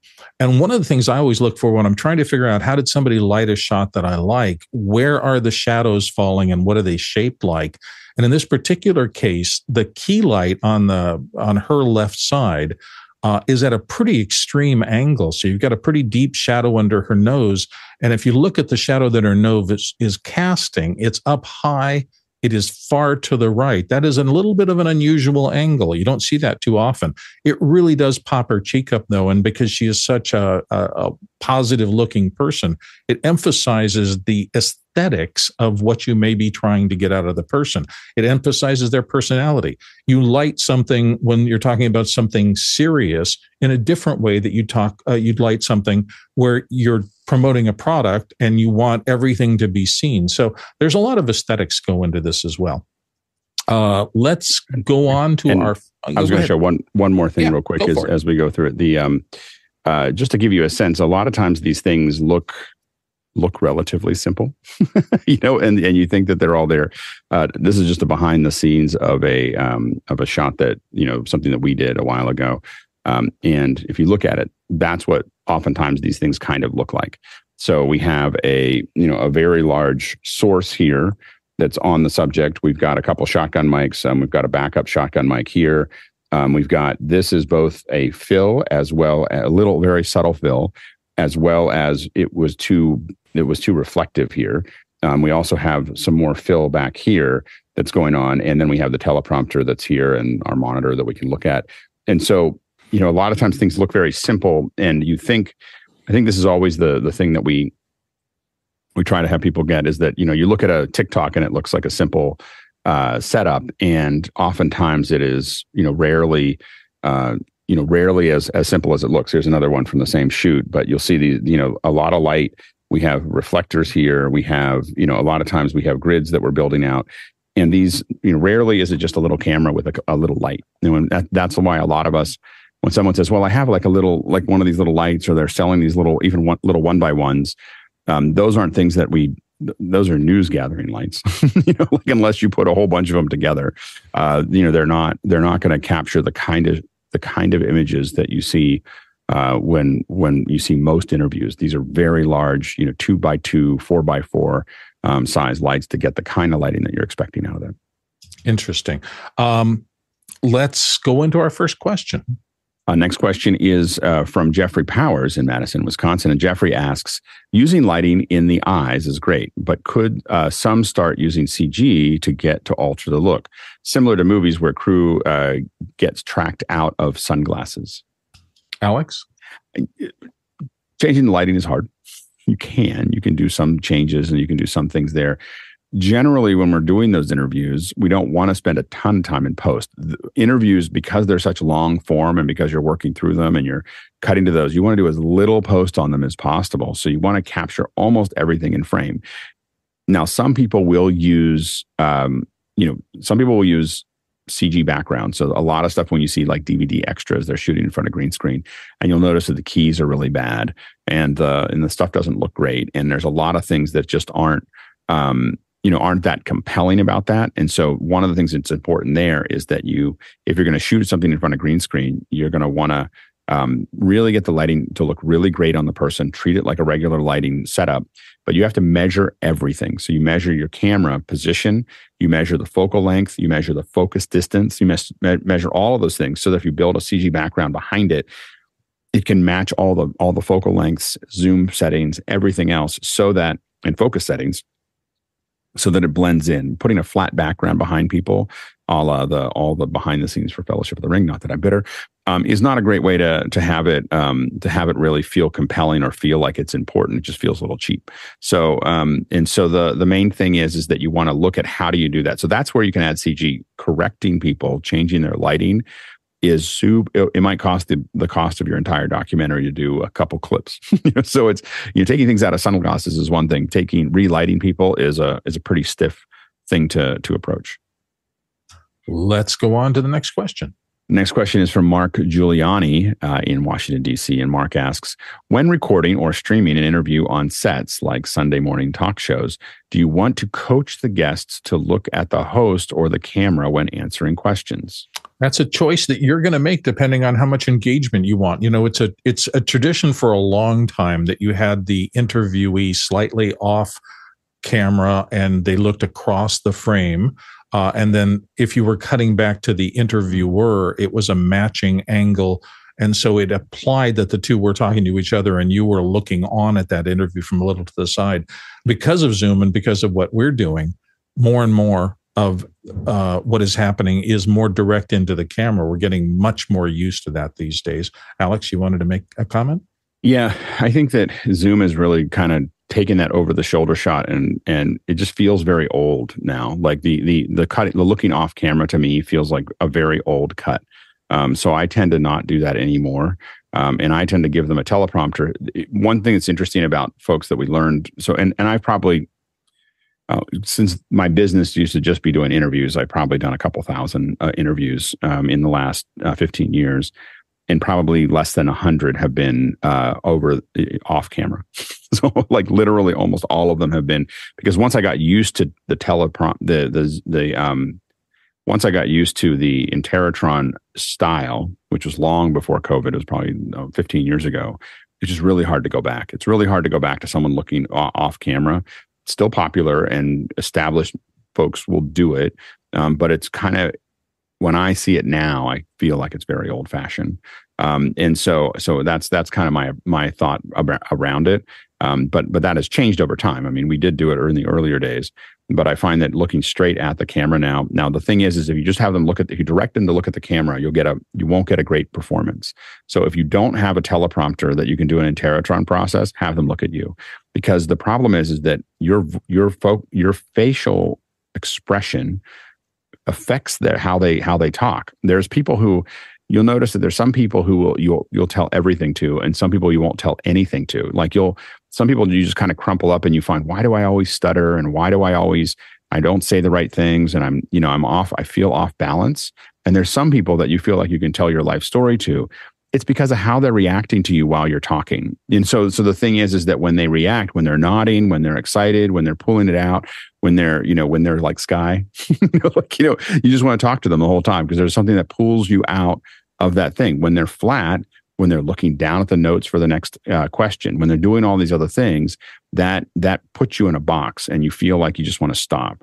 And so that that nonverbal communication between the interviewer and the interviewee is super important. And a lot of people take it for granted and they don't get as good at interviews. Um, that's why if you're going to do direct to camera, you want to put, you do want to invest in the teleprompter. You have another teleprompter. You're looking at each eye to eye, and you'll even see their eyes converge differently um, when they when they see someone on the other side. And so it really makes a huge difference to if you don't don't direct someone to look into a camera unless there's unless they can see someone on the other side. I agree with that 100%. Those were uh, some of my deadly sins of uh, getting out of the interview as the interviewer and looking at your notes constantly rather than engaging with the person. Yeah. Almost always, the quality of the interview results you come up with has to do with just, engagement between you and the person you're talking to. Yeah, to, to what you're saying there, it is so important for people to feel important you know and and and if you when they feel important they'll talk more they'll be more excited they'll be like i i, I was uh I've, i think i've mentioned this before but we have a director that i've used for a lot of interviews uh, probably hundreds of interviews at this point. And the first thing he does, he walks in and he just go and he he he walks in and he he goes, "Wow, you look so much better in real life than you did on the photos." You know, like that that I got to you know to prep this. You know, you just you look great and he just starts that he starts that out. And at first i thought wow he's he's you know he really liked that person after a while i realized that's just what he does. Like that's that's that's how he starts the thing. But he's super personal and he's super just kind of talking to them and making them feel you can just see he take he can take anybody and bolster them up so that they feel excited about it doesn't matter whether he agrees or disagrees with them or anything else he's just building them all up. And and and then they're going to say a lot more things. They're going to be more energetic. They're going to have more energy. It, you know and and you can cut that however you want later. But you want to you you know and that's one of the problems is and some people want to put people on a make people feel uncomfortable so they do that on purpose. But for most of the interviews we want even if we don't agree with the person we want them to be excited while they're talking. And so the key is the is to kind of build build that out. Absolutely agree with that. And and also just not to try to get too much into the interview. You know, one of the most powerful questions I ever asked in an interview, and I learned this from watching a trial on TV, is just the simple, what happened next? It's three words. That's all so, sometimes that you need in order to bring someone out and have them expand on something as opposed to, well, you said this and you said that, and there's another thing. Right. And then let's, you know, it's just you can lose an interview because your question is too complex and takes them out of the moment right. rather than engaging with what they just said and, and having them expand on it. And that's a great point. One of the things we, we actually call it direct and cross when we do interviews. So a direct in the legal cases, you can't lead anybody on. You just have to say what happened next and then what happened and then what, you know, and then, and then you ask open ended questions that don't lead the lead the witness. Across is isn't it true that you did this? Isn't it true that you did that? And that's the that's the second person that comes on to interview the the, the witness. And we we try to instruct people who are doing the interviews to think of that as a possible at first ask them open-ended questions to just have them explain things. Say at the question should be short. It should be open-ended. It should let them just roam around and and you're, you're just gathering information oftentimes for a corporate event, we need them to say certain things. So then at the end, we get them. Well can you talk about this in more detail? Can you say that slightly differently? Can you do so we'll dig in and try to get the things that you know somebody wants in corporate to for them to come out. There's words they want them to come out of their mouth and you got to get as close as you can to that but do not ever do that at the beginning. You will destroy your interview. So what you need to do is at the very beginning is you just have the open-ended questions that just gather the information that, that lets them that's going to be all the stuff you use. And then they'll be like two seconds, three seconds here and there that you use of the other stuff because it's not, it's never very good. Let's go on to the next question. Next question is from Jeffrey Powers um, in um, uh, Madison, Wisconsin. And Jeffrey asks thoughts on shaky video interview cameras, especially those that are added to the shot afterwards. Yeah, the, eh, we all laughed about that as the MTV style back in 20 years ago. They started doing that where instead of being on tripods, they wanted the energy, the youthfulness of a camera moving around all the time. A, a good camera person can pull that off and have it be a combination of not looking locked down and static, but still keeping in frame what is important and a little bit of action kind of creates a more sense of you are there and moving around a little bit. I think they're both, uh, you know, I'd never say no to any style. The question is, does the person doing it, can they do it effectively? Alex, your thoughts? Yeah, there's a couple things to that. Uh, one thing around that is that number one, if you're not, I, I, hate adding it later if I don't have, like it's really a bummer to add that later. Remember that you have to add motion blur back to it. So if you're going to start doing uh, post uh, camera shake, there was motion blur there, and you're going to need to recalculate that um, to really do it properly. Otherwise, it looks weird. Um, the other thing is, is that the best way to add camera shake is to take a target about 20 feet away, zoom in on it with a real camera, and uh, and then just capture some footage. You can't you can't keep it still. You know at 20 30 feet zoomed all the way in it'll it'll move but it'll move organically. What it's take what you're calculate what you're capturing when you do that um, is that you're capturing the linkages between your hand and your and your elbow and the and your shoulder. You're you're capturing your breathing. You're capturing all kinds of things that are human and you'll get this little bit of just movement. You take that you track it you apply that foot that track back to your footage and it'll look much more organic than just taking the center point and anim- animating it around. Um, and uh, and so um, it's it's a much better way to kind of grab that organic feel. Um, and uh, so anyway, so I I would uh, but I, I would try to avoid it as much as you can. I feel like you're working too hard when you start adding camera shake back, you know, back to the system. But remember that if you do add camera shake, use something that's going to capture an organic camera shake. And then the second thing is to make sure that you um, add that motion blur um, to make it kind of you know blend back into the system. And often these days, we're blessed in that we can get a hold of things like these little Osmos and other gimbal things that'll allow you to get kind of a handheld look and still a relatively stable shot that doesn't look like it's really jerking. So, you know, Shaky Cam at one point was really, truly active. The middle ground is these gimbals that allow you to feel organic and in motion without uh, a lock off shot. And the lock off is the third piece. And, you know, don't dismiss any of them. You were looking at those Errol Morris interviews and things like that. Those were lockdown shots, but they're still brilliant. You can do all of them really well, and you can do all of them really poorly. Next question. Uh, next question is from James Brook, and James asks, "What do you think uh, of the interview trend in TV interviews that occasionally cut to the very wide scene that show the cameras and the lighting setups?" Uh, BTS shots, Alex. Well, I like it. I think it's cool. I mean, definitely as someone who does interviews, I love it. I like, I like, oh, that's, I see what they did there. And you can learn a lot from those. And so, so I think that it's a, I think it's, I, I enjoy it. I think that you know, pulling that back a little bit is is a great way to do it. You just have to shoot it well. You know, make sure that you're planning it. It's not someone's just like behind the scenes shot. A lot of people now do those BTSs. They're very valuable also for web content.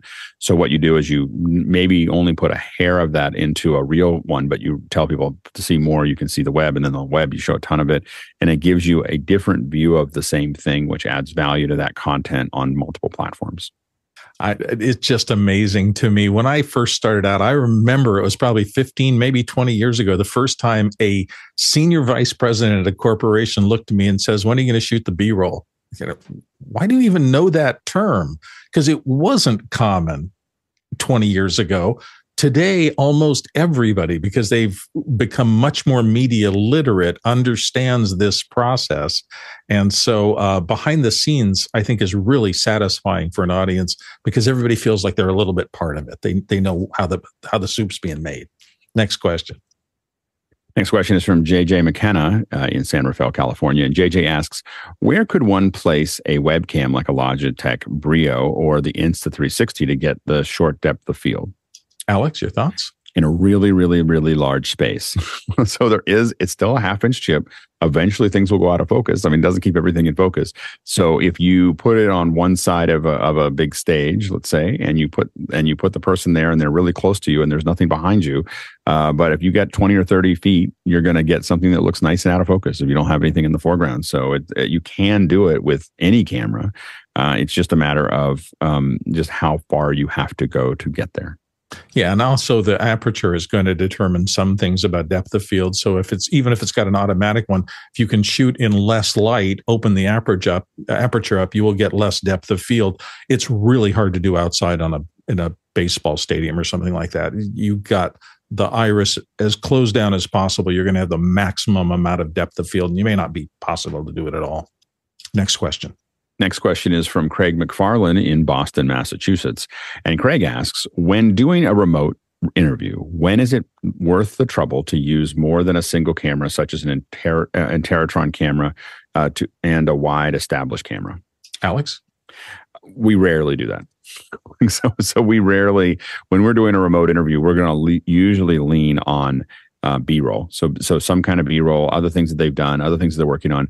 The reason for that is that generally it overwhelms the person that you're sending it to. Now if you have a if you have a team to do it we shoot them all the time. So we if we have a team for a remote interview and i'm sending one or two people to that person's house i'm doing a setup i will always set up that second camera to to grab onto that um, if i have someone to manage it. But when if i'm sending it to an individual who is not a video professional, who has to get this all set up. It's bad enough that I have to set up the first camera, let alone the second camera. They'll run out of energy and then just be frustrated. So, um, so if you have a team there to, to do the remote interview, and we've done more and more of this, where you're sending a team out, they get it all set up, and then the the interviewer is somewhere in the world talking to them, and it's really changed. You know, for a while we had clients who really wanted to travel so they wanted to go to all the interviews but over time the travel the the the, the excitement of the travel wore off and they started just say can can we just set up zoom or skype or whatever you know so they they can just sit in their office and uh, inter- do all the interviews for people, and it's it's a really great way to do it. Next question. Next question is from Chris Widener in Lafayette, Indiana. And Chris asks Facial hair to me can be tricky to light. What's your rule of thumb for bushy facial hair to minimize shadows? Large diffusers or small direct facing spots? Alex? Large diffusers. Like for for facial hair, large diffusers fill that's that's what's going to make all of that generally work a lot better. In general, when in doubt on an interview, large sources are your friend. Amen to that. Next question. Next question is from Gordon Lake in Los Angeles, California. And Gordon asks When shooting multiple interviews in, in different locations for the same show, should you attempt to keep the lighting theme the same for each um, or light for what looks best in each location? again another judgment call are you trying to get everybody in uh, you know i've shot for things like powerpoint presentations where i knew people were going to be on one side i was going to be using half the shot and I want those to be similar person to person, understanding that I'm going to cut away from and back to them as support for other content. I've also done exactly the opposite. I shoot shot half my interviewees looking right and half my interviewees looking left so I can vary the presentation in the design of the presentation for the audience.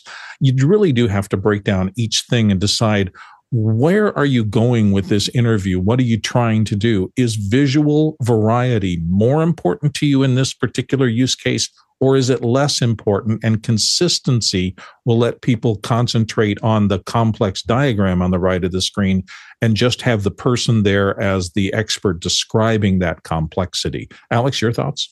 Yeah, if we look at this again, here's here's a here's exactly what you're asking about. So we have you're seeing with each one of them, the framing is there is a look, there is a warm look that they're using for all of these. So there is a feel to them, but every frame is depending on what they want to show behind it. But you'll notice that there's kind of there is a color palette that they're using behind every person, um, and a, and there is a general rule of you know these large sources, but which side, how close, what they're doing is all. And I will say, just to go back to this, to me, this the that uh, Light and Magic, beyond being just a really great documentary, is a master course in interview lighting and interview setup and interview framing. It's the, the best I've I've ever seen. Next question. Uh, next question is from JJ McKenna in uh, San Rafael, California. And JJ asks When Alex is wearing glasses, his eyes are still well lit. Uh, where are the lights placed uh, to prevent shadows? Ah, lighting glasses. Alex, I don't have one right now. So yeah, I, I, know. I, throw over here. I can, I can, I can, hold on. I can, they're missing an arm. So my, my glasses broke. That if you're wondering why I don't have glasses on, is they the little arm broke. So so but if you see them here, um, the uh, the uh, I have it at about a 45 degree angle up, and it literally how I figured that out for my glasses is you the way you have to figure it out for interviews. It's angle of incidence equals angle of reflection. So it's just a simple problem. I have a light here, and I have a person here and I have a camera here, you know, basically I want to, um, you know, I have to figure out where does that light hit the glasses that's going to go off of that that per you know that's going to go into that frame and i just keep moving the light up until that angle of reflection just barely misses the uh, misses the lens. And so you're just moving it until it disappears. But it really is you just it's just a simple it's a very simple math that it's always going to come out. And you can kind of look at something and go well my camera's here and the light has to be and you can kind of get within a couple degrees without even looking at it. And then when the person sits down then you start playing around with it. The other things big sources help because the other problem you have is that when you start lifting that up some people with with protruded um, with you know you'll be fixing the glasses and then suddenly their eyes drop into shadow. And so that's why really large sources help you and then you just get it out of out of out of range but you still can keep most of the face and for those of you who didn't misspend your youth in pool halls or billiard parlors, angle incidence of angular reflection is a good way to describe how a pool ball hits a, a, a rail and comes off of it. So Mostly. that'll help you. There's there's a reason that you can spend deduct some of your time in the pool hall. You're studying yeah. lighting physics. right. Next question. Next question uh, is from Jeffrey um, Powers in Madison, Wisconsin. Thoughts on interviews where the company logo is framed in the shot, making the interviewee small and insignificant? Well, you never want to make your interviewee look small and insignificant, though though I have had a ton of uh, decision makers from there saying, "Can we get our logo any larger?" and things like that. I will say it is a bit of a risk if it's a, if it's an interview for the short run.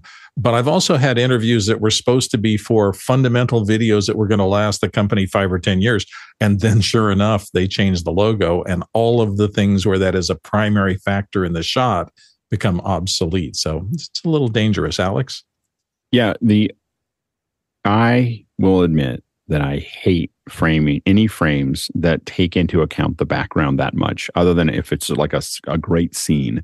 But if you're trying to keep a logo in, if you're trying to keep the, the sign on the front of the podium, if you're doing all those things, you oftentimes undermine the the feel of it. And I think you're absolutely right, Jeffrey, that it makes the person feel small and less in, insignificant or less important um, because you got all this other stuff around them that you're trying to kind of build up. And so I, I want to frame that person so that they look great. They're framed great the way I want. And then I build the frame around them. And if we need to put the logo in there, we can. We've definitely done that. Usually when people start talking about logos, I really want to do a green screen because then I can just stick the logo wherever I want later. Um, and, and, you know, and kind of frame it just the way I want it. Um, so that's one thing to think about. I also love using CG ahead of you know, as a little little lower third. Like, hey, we can put it in. We can put it in later as a bug or fly something in there, and so that we don't have to spend as much time dealing with it uh, on set. I, I, think it's a. I don't think it's great. But there are definitely reasons you do it. Uh, like a, a, slightly wider shot for a politician, you may want to have a, a, QR code or a or a logo or something on either side of them. Um, but I would, you know, recommend you know getting that kind of more uh, math build the shot around the person first and then figure out where you're going to put the graphics. It's getting a little easier as we get more and more resolution because you can do some limited punch yeah, so you can the hard part is, is that you have to take into account that people are watching on their phone. So you can yeah. you can do that but you have to think about if you can't read it at 3 640 by 360 you probably shouldn't put it in there. Point well taken. Next question uh, next question is from Douglas Carmichael. And Douglas asks When shooting an interview with user generated questions sourced from a platform like Mokana, uh, for example, how would you feed the questions into the teleprompter display? Alex? There's actually a teleprompter display in Mokana. you don't see it very often as users, but I, I, um, you know, we use it all the time, and so uh, we can uh, uh, we can change the not only we can flip the text in in the browser. We can scale it up and scale it scale the questions down. We can do a lot we have a lot of control over what, what it looks like in the teleprompter. And so yeah there's a teleprompter view that we use. So that's how we drive those into it. Typically though we still want someone to read it to an interviewee as opposed to having them try to read the question off of the teleprompter. But if we're doing it where the interviewer might be in front of that teleprompter throwing those up and keying those in um, is, is pretty effective. Next question Next question is from Jeffrey Powers in Madison, Wisconsin. And Jeffrey asks Are there any rules of thumb when using a slider, uh, vertical, horizontal, or at an angle? Um, Alex. Most of the sliders uh, are horizontal. You're going to move them back and forth horizontal. One thing to remember is that uh, you're gonna, you are moving them back and forth. Uh, one thing that you want to remember is that as you move that, they can move in and out of focus. So if you're not having a camera operator doing it, uh, or you're not having a good camera operator do it, remember that that that oftentimes has to be kind of at a semicircle. So it's it's kind of a curved uh, piece. Otherwise, because then you can get the focus, and that person stays in focus. There's a there is a um, uh, Redrock uh, makes a piece called the One Man Crew, and a lot of times we use that as a um, uh, for a lot of our interviews in the past we used that as a a second camera and it just bounces back and forth. But what it would do is give us a little bit of motion and it's everybody stays in focus if you get it at the right distance. You, you kind of have to figure the distance out so that it's you know basically at the point where it needs to be in that curve. So it's about, i think it's about six feet or something like that from the person. And then it just bounces back and forth. So you had that second shot with it kind of moving um, there. And a lot of times we use that shot we would have that going back and forth. We'd still have a second camera operator capturing close-ups capturing their hands capturing other things like that. But what it freed them up to do is have that camera bouncing back and forth be able to go more aggressive with the the pickup shots and then still have your master shot. Um, so cameras are you know generally less expensive. So being able to put more of them in doing something is a is a great way to add value without adding a lot of cost. Let's go to the next question Next question is from Douglas Carmichael. And uh, Douglas asks What special considerations are needed for video depositions for court cases over traditional interviews? Well, that's a very formal way to do interviews. Uh, and you're got all sorts of restrictions in any kind of legal proceeding. The judge is going to control how things can be done. There are certain standards you have to follow. Uh, you, you know, people who specialize in legal videography really have taken extra training to make sure that they understand not just the requirements of the law, but courtroom uh, decorum, courtroom etiquette, you have to understand who can speak and who can't speak and when and what's next and how things flow. It is a very structured system because it needs to be fair and consistent for everybody who encounters that system.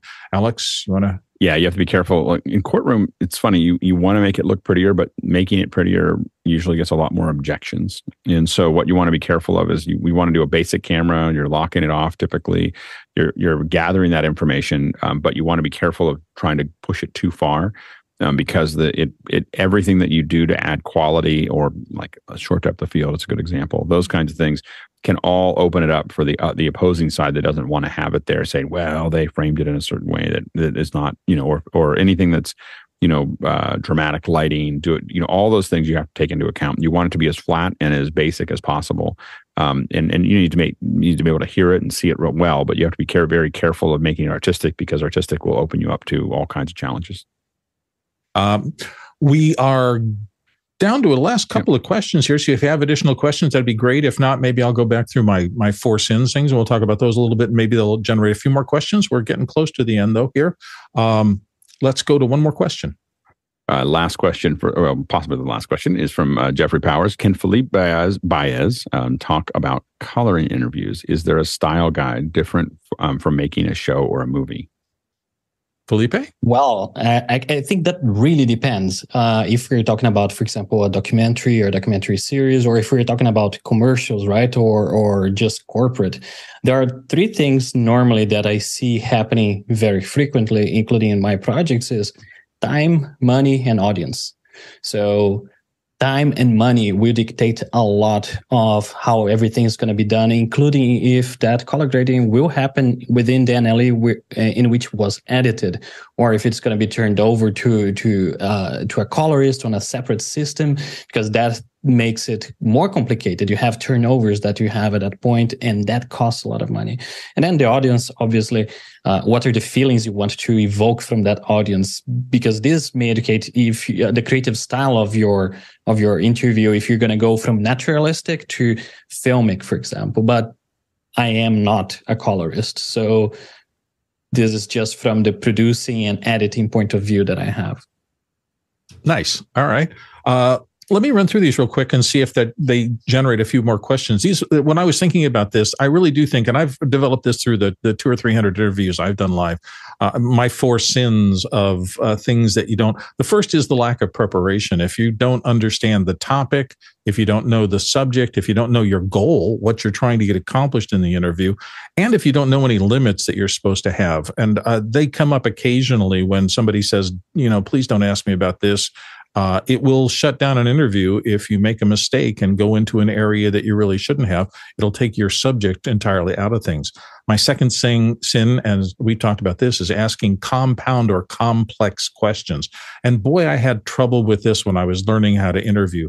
That clear, simple question that lets them ask, uh, lets them answer, and that guides them um, you know, what happened next? Why did that help? Why do you think that didn't work well?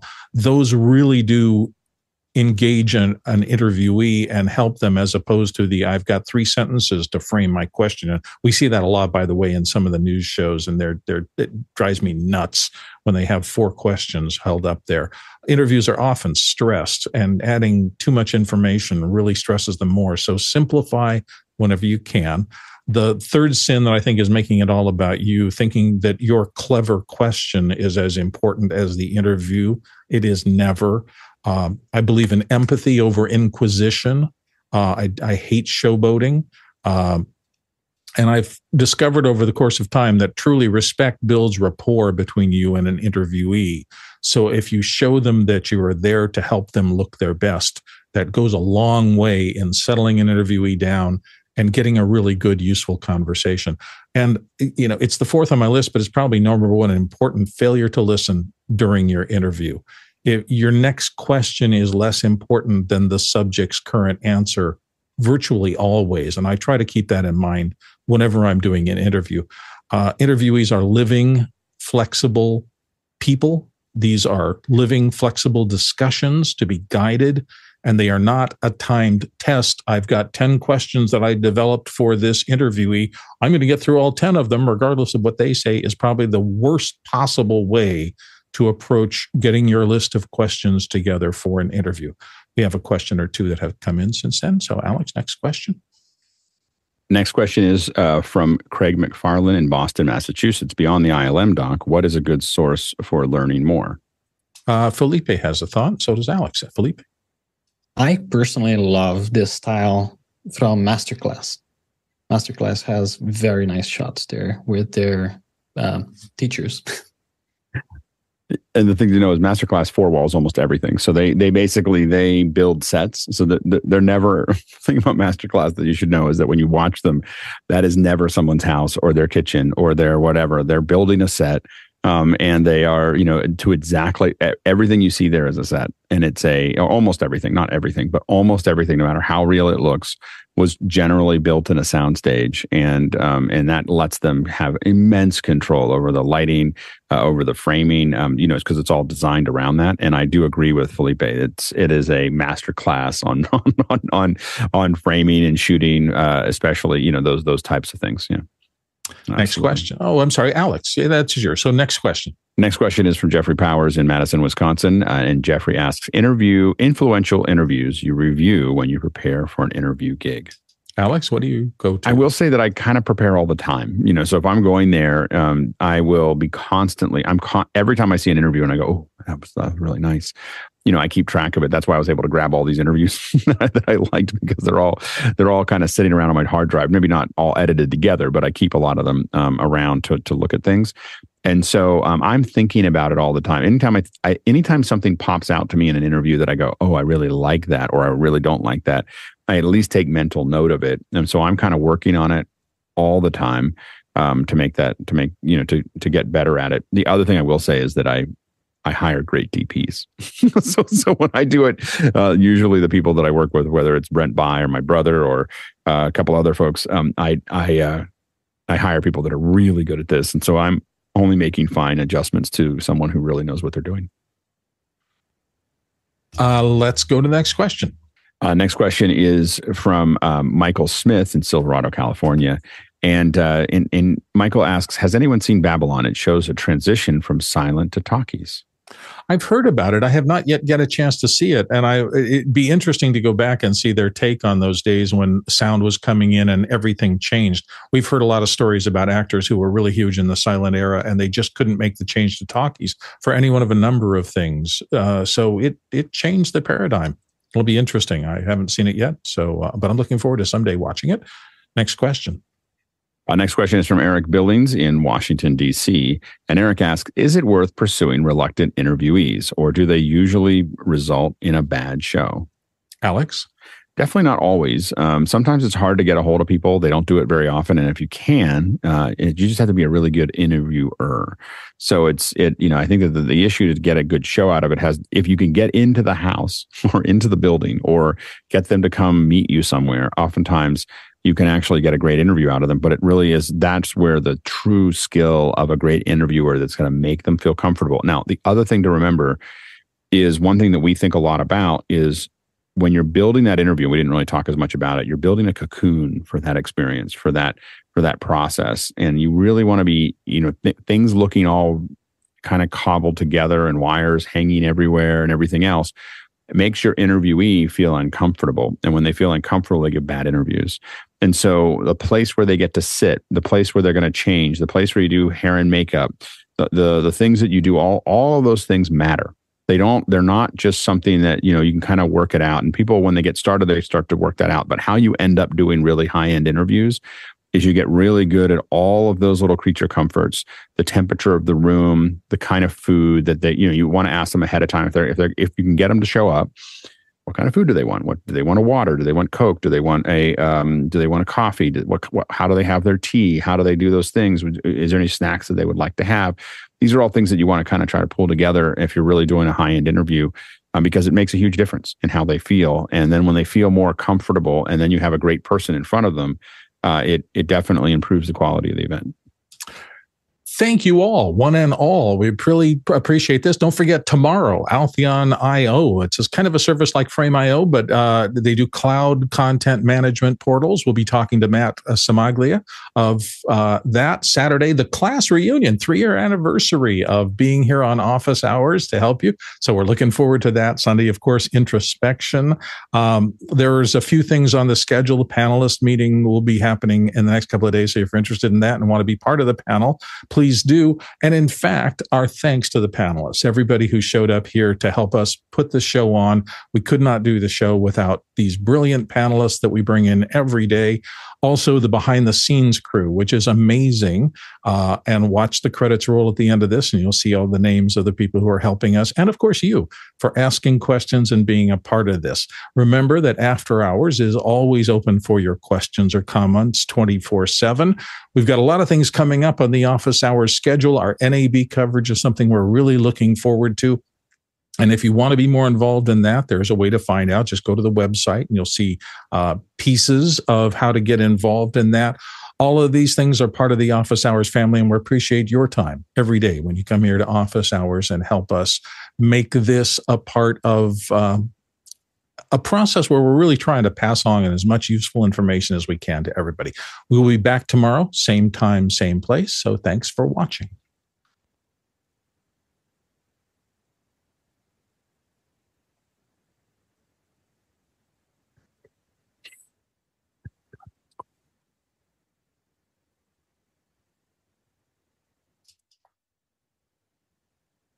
Thank you, everybody. Thank you.